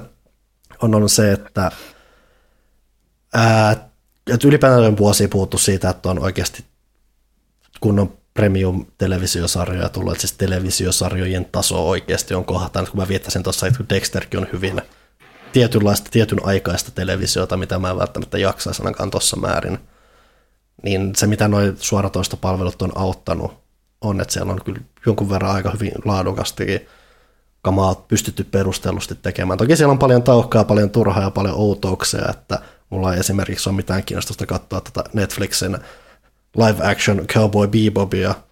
Mutta hei, kappas se Netflixissä on myös alkuperäinen animesarja. Katsonpas sen, mä oon yhden jakson katsonut, mä katson vielä loputkin, koska se on aina kiinnostanut ja saanut multa välistä, nyt tää on oivallinen hetki. Live action ei kiinnosta, mutta hei, kyllä mä tsekkaan sen animen. Mm. Mulla on sellainen onnellinen tilanne, että mun vanhemmilla on tyli maailman kaikki suoratoistopalvelut, ne jakaa auliisti, mulla on ne tunnarit, joten en maksa edes omasta Netflixistä. Mulla on siis keinoja, välityksiä päästä käsiksi Disney Plussaan ja Netflixiin tällä hetkellä, ja sitten mulla on omasta takaa ollut Prime, minkä mä kyllä katkaisen kohta. Joo, meillä on Netflix, Prime ja Disney Plus, mä en tiedä, onko mun porkoilla HBO, mä en ole kysynyt, mutta täytyy varmaan kysyä, kun toi Just Like That tulee, sinkkuelämää uusi asia. Ja ainoa tuollainen suoratoisto, tai ei suoratoistopalvelu, vaan tuollainen niin kuin viihdepalvelu, mistä maksan itse, on Podme, mikä on tämä uusi Suomeen tullut ruotsalainen podcast-palvelu, missä on niin kuin maksullisia podcasteja, koska lähes kaikki suomalaiset podcastit, joita mä kuuntelen, niin siirtyy tänä syksynä sinne, ja sitten se vaan jätti niin ison aukon mun elämään, että mun on pakko ruveta maksaa sitä, koska yhtäkkiä kaikki hyvät kästit vaan hävisi mun fiidistä, ja toisaalta mä oon kuunnellut niitä kaikkia tosi pitkään, ja tukee mielellään, niin rupesin sitten tilaajaksi. Yeah. Ensin vähän nihkeilin, koska asioista maksaminen on vaikeaa, kuten me tiedetään itsekin podcastin tekijöinä. Mulla on tällä hetkellä, meillä on Netflixissä perhetili ja, ja sitten Disney Plusan mulla on nyt tällä hetkellä voimassa. Mulla oli vielä joku aika sitten aika paljonkin kaikki päällä, mutta sitten totesin, että mä en katso niitä niin paljon, että kannattaisi maksaa niistä kuukausittain, että mä oon mennyt ehkä vähän just sit tohon, että mä katson, että onko jossain jotain, mikä mua kiinnostaa, ja mä sitten tilaan sen sille kuukaudelle ja yritän katsoa silloin sitten ne, mitä siellä just kiinnostaa. Tällä hetkellä jopa Disney Plus on niin kuin silleen, että se olisi pitänyt peruuttaa, mutta se ehti mennä maksuun, kun ei siellä ole mitään Tähtien sotakamaa, mitä mua kiinnostaa uutta tällä hetkellä, kun ei se Pirskatin Rebelsin 3. ja 4. kausikaan sinne on tullut 2 vuoden jälkeen, ja vaikka joka viikko sinne joku sinne niiden asiakaspalveluun laittaa viestiä asiasta, niin ne täytyy varmaan jostain kaivaa vihdoin ja viimein muualta. Järnä onkaan siinä joku. Siinä on se, että kun on onko ne 4 vai millä ne oikeudet, ja ne suomidupit on tehty kai niiden toimesta, niin ne ei pysty niitä oikeuksia saamaan itselleen Disney takaisin. Joten ne ei edes yritä laittaa ilman suomen kielistä säätöä sinne. Niin, no ne 2 ekaa kautta siellä on, ja ne on ilman suomea, niissä ei ole suomenkielistä tekstitystä, että niissä on englanninkielinen tekstitys. Et se on aika poikkeuksellinen siellä, kun kaikki muu on niin kuin suomennettua niin kuin duppausta myöten. Bad Batchia ja tällaisia, Clone Warsin 7-kauskin taisi olla niin kuin suomeksi dupattu, niin siinä on joku tommonen, että mä käsittääkseni, että kun 4 pyöritti sitä kai TV:ssä niin sitä on spekuloitu, että se on se syy, miksi niitä ei ole tullut, mutta on rasittavinta on se, että kun ne ei niinku kommentoi edes sitä, että milloin pyöreästi ne voisi niinku tulla, ja Rebelskin alkaa olemaan, vaikka se on animaatiosarja, niin se alkaa olemaan erittäin oleellinen sarja, muun muassa nyt Mandalorianin 3. kautta, kun tulee jossain vaiheessa, ja sitä Ahsoka-sarjaa niinku, kannalta niinku alkaa olemaan aika oleellinen, niin olisi kiva, että sen niin saisi, mutta ehkä se pitää nyt vaan kaivaa vihdoin ja viimein muualta sitten ne pari viimeistä kautta sitten. Että. Mutta joo, kuten ollaan varmaan sanottu, niin pelitoimittaja ei ole huikea liksa, niin nyt on pakko ollut rupeaa miettimään näitä, että mihin sitä rahaa pistää, niin on mennyt kaikki nuo turhat suoratoistopalvelut nyt pois meikäläiseltä. Joo, siinä taisi olla, oliko? Apua. Pelaaja.fin kysymykset varmaan. Joo, mutta kyllä. Discordissa on vielä. Joten kaivan ne täältä. Kaivelua. Täällä on Insane One kyselee, että oletteko PC- vai konsolipelaajia? Kuuluks mä? Sä pätkäsit taas näin hetkeksi, mutta olet taas ihan ok. Ja kysymyskin kuului. Joo, eli Insane One, oletteko PC- vai konsolipelaajia? Mikä on suosikkialusta? PC vai konsoli? Kummatkin. No kyllä, niin kuin suurimmaksi osaksi konsolit on itselle, kuten ollaan täällä nyt varmaan parinkin kertaa puhuttu, mutta kyllä toi PC tuosta niin kuin on tullut mukaan, niin kuin, että jos siellä on jotain oikeasti kiinnostavaa, kuten Humankind tai joku Civilization, niin mieluummin sen tyyliset naksuttelut pelaa PC:llä. Että me Age of Empires 4 nyt katselin, että pitäisikö se hommata. Mutta yleisesti kyllä konsolilla. Mä tykkään tuossa sohvalla pelaamisesta rennossa asennossa ja ei ole ruutu ihan silmissä kiinni. Niin, mutta loppupeleissä ei ole silleen kuitenkaan niin kuin molemmat käy. Pelaan aika paljon indie-pelejä PC:llä. Toki sitten muutakin jos jotain yksittäisiä PC-pelejä sitten muut sitten vähän ehkä välittyy sitten konsolipuolelle. Ylipäätään se menee vähän silleen, että mulla on maut menee silleen, että tietyt pelit on tietyllä alustalla helpommin, että jos paljon indie-pelejä PC:llä, paljon japanilaisia pelejä konsoleilla, että niitä on vähän enemmän tullut PC sittemminkin, mutta silti se on, tuntuu, että se konsoli on aika edelleen se hyvin keskeinen kehitysalusta niille, tai kehityspuoli niille, niin sen kautta on hyvin taipuvainen. Sillä sitten toki, jos on joku isompi peli, niin kyllä mä mieluummin sen tuossa sohvalla pelaan, kun säätän, tai siis totta kai PC:nkin voi säätää sen sohvalle, mutta se ei ole niin, mulla täällä niin helppo säätö, niin sen sitten yleensä ottaa helpommin siinä konsolilla, mutta jotenkin siis tarpeen vaatiessa vähän isompaakin tulee väännettyä PC-lläkin, että se on lähinnä sen hetkisestä tilanteesta ja pelistä ja muusta vähän kiinni, mutta kaikkia tulee mielellään kokeiltua ja väännettyä.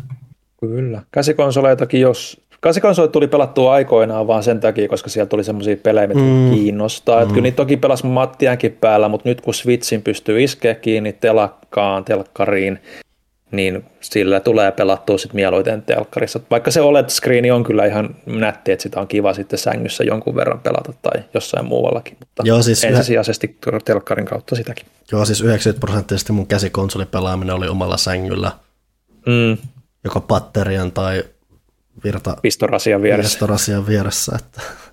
Kyllä. Et lähinnä se oli sitten, että mä ylipäänsä tykkään kantaa semihintavia tuotteita mukana, niin mitkä voi vahingoittua tai muuta tai kadota tai muuta mukana, niin lähinnä mökki oli se paikka, missä sitten pelasi jostain. Joo, mökit just tollaiset oli ennen vanha sellainen, minne niinku sitä, no ihan jununa sitten tietysti kaikille uimarannoille ja tollasilla, mikä oli. Mä en tehnyt edes sitä.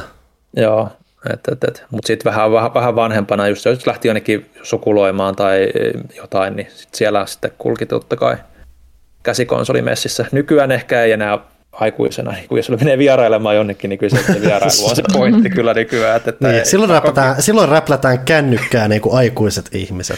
No sitäkin on yrittänyt vähentää tässä, että se on aika syöpä toi kännykkä nykyään. Mä oon aina ollut enemmistö PC-pelaaja, mutta tää mun työnurkkaus täällä uudessa kodissa on niin masentava.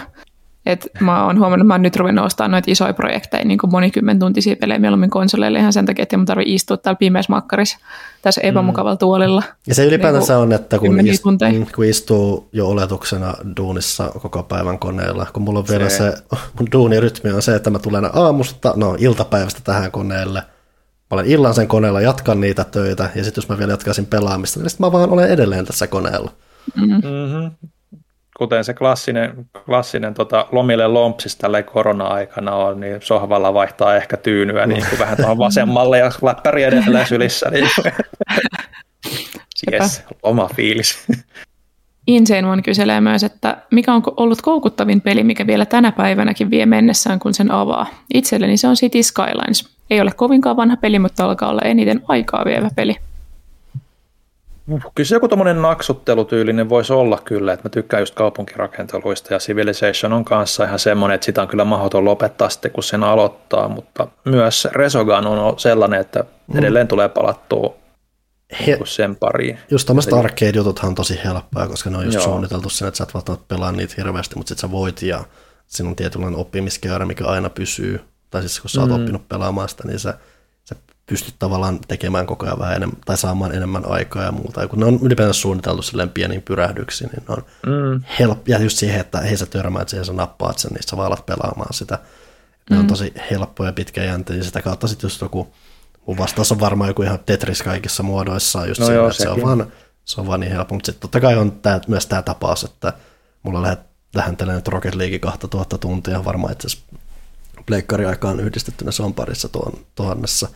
Että se on vaan, ja nämäkin toki on pelejä, että en mä välttämättä sanoisin, että ne on koukuttavia niin sanotusti. Ne on vaan semmoisia, että ne on jättänyt semmoisen hyvän paikan siitä, että niitä on helppo pelata, niitä on mukava pelata.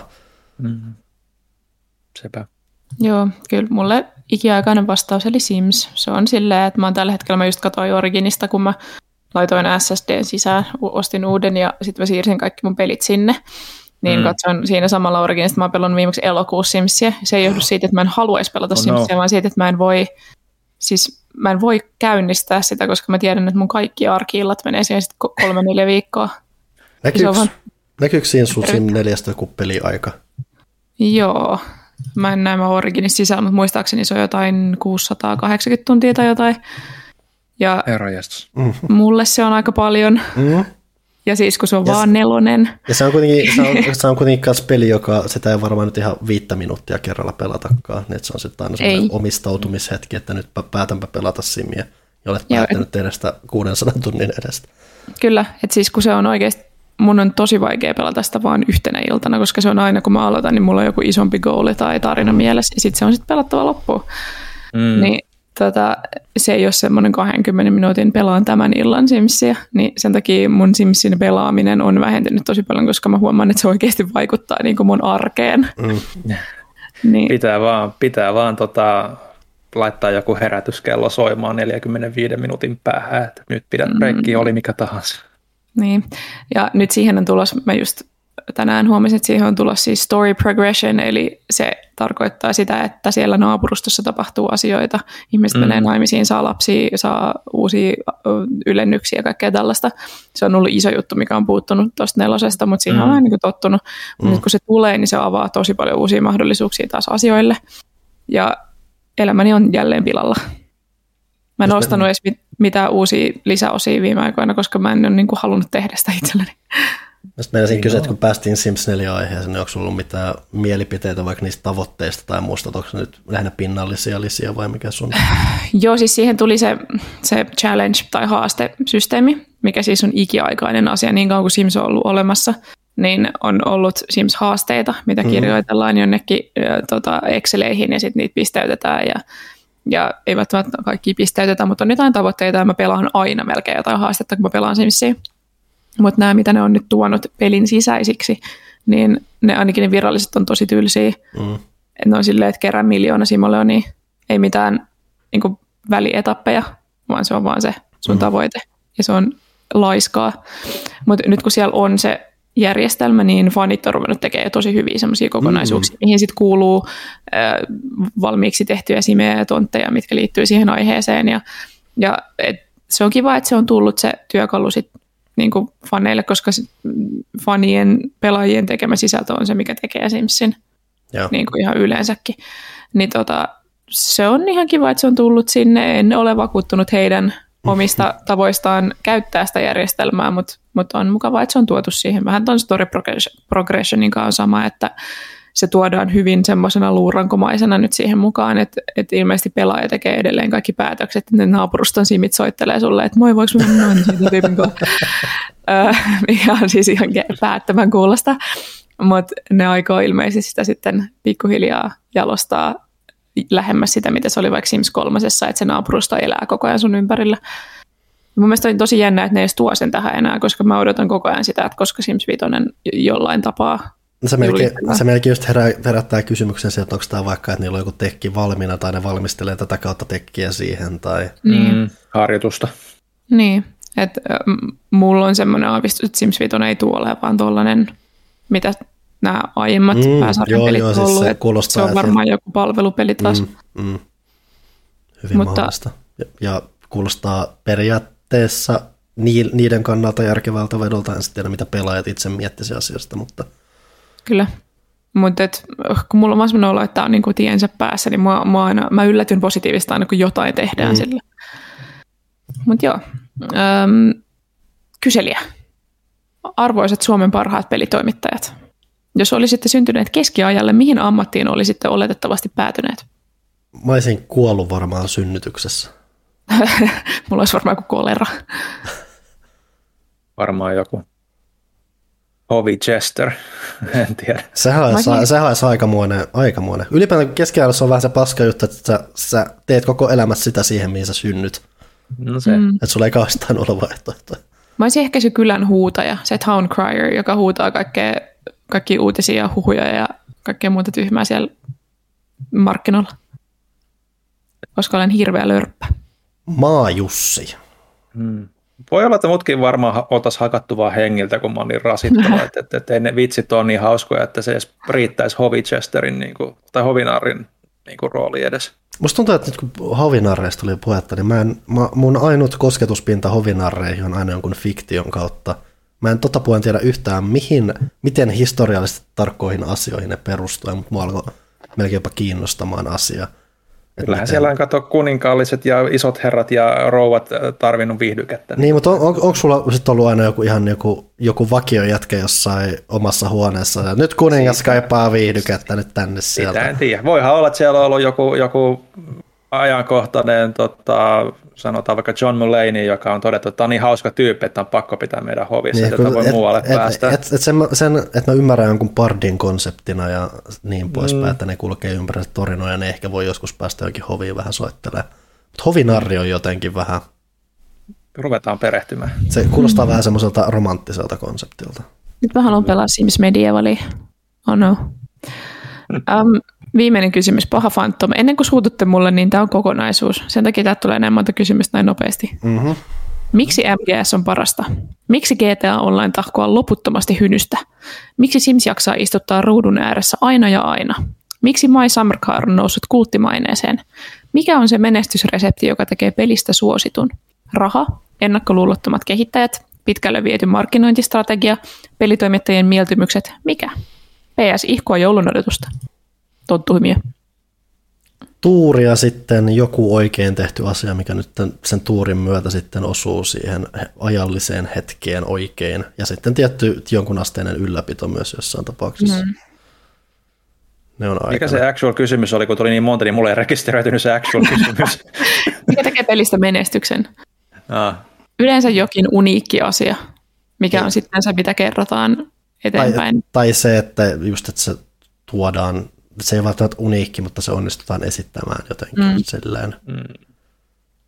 Ja kyllä, niin kuin ylipäätään, että kekseliäisyys, laatu ylipäätään. Ei tarvitse olla välttämättä kekseliäskään ja uuttakaan, kunhan se on tehty riittävän hyvin ja se niin kuin saa sen huomioon sitten sitäkin kautta, että word to mouth meningillä. Mutta itse asiassa se tuuri vaikuttaa siihen. Rahalla siihen voi vaikuttaa jossain määrin, mutta se voi myös olla kirous, että jos sä yrität käyttää ihmisiä sen kautta hyväksi, vaikka joku miettii sitten, että minusta me yhkäystä joku GTA tai trilogia tai päfä on saanut aikaan, niin siinä on just melkein sen rahavaikutukset siinä, että se on niin iso ja suuri, että sieltä odotetaan jotain hyvin spesifistä, että sit jos asiat menee mönkään siinä, niin se raha on jopa vähän semmoinen, että jaa, tämän olisi pitänyt olla jotain hyvin erilaista näillä fyrkyillä, kun taas jos joku indie-kehittäjä olisi tehnyt jotain samansuuntaista ja vähän kunnianhimosta, ja vaikka siinä kaikki ihan kohillaan, Jos se osuu hyvään väliin, niin sehän voi olla ihan massiivinen kulttihittisuosio, eikä edes kulttihitti, vaan nousta vielä suuren suosion.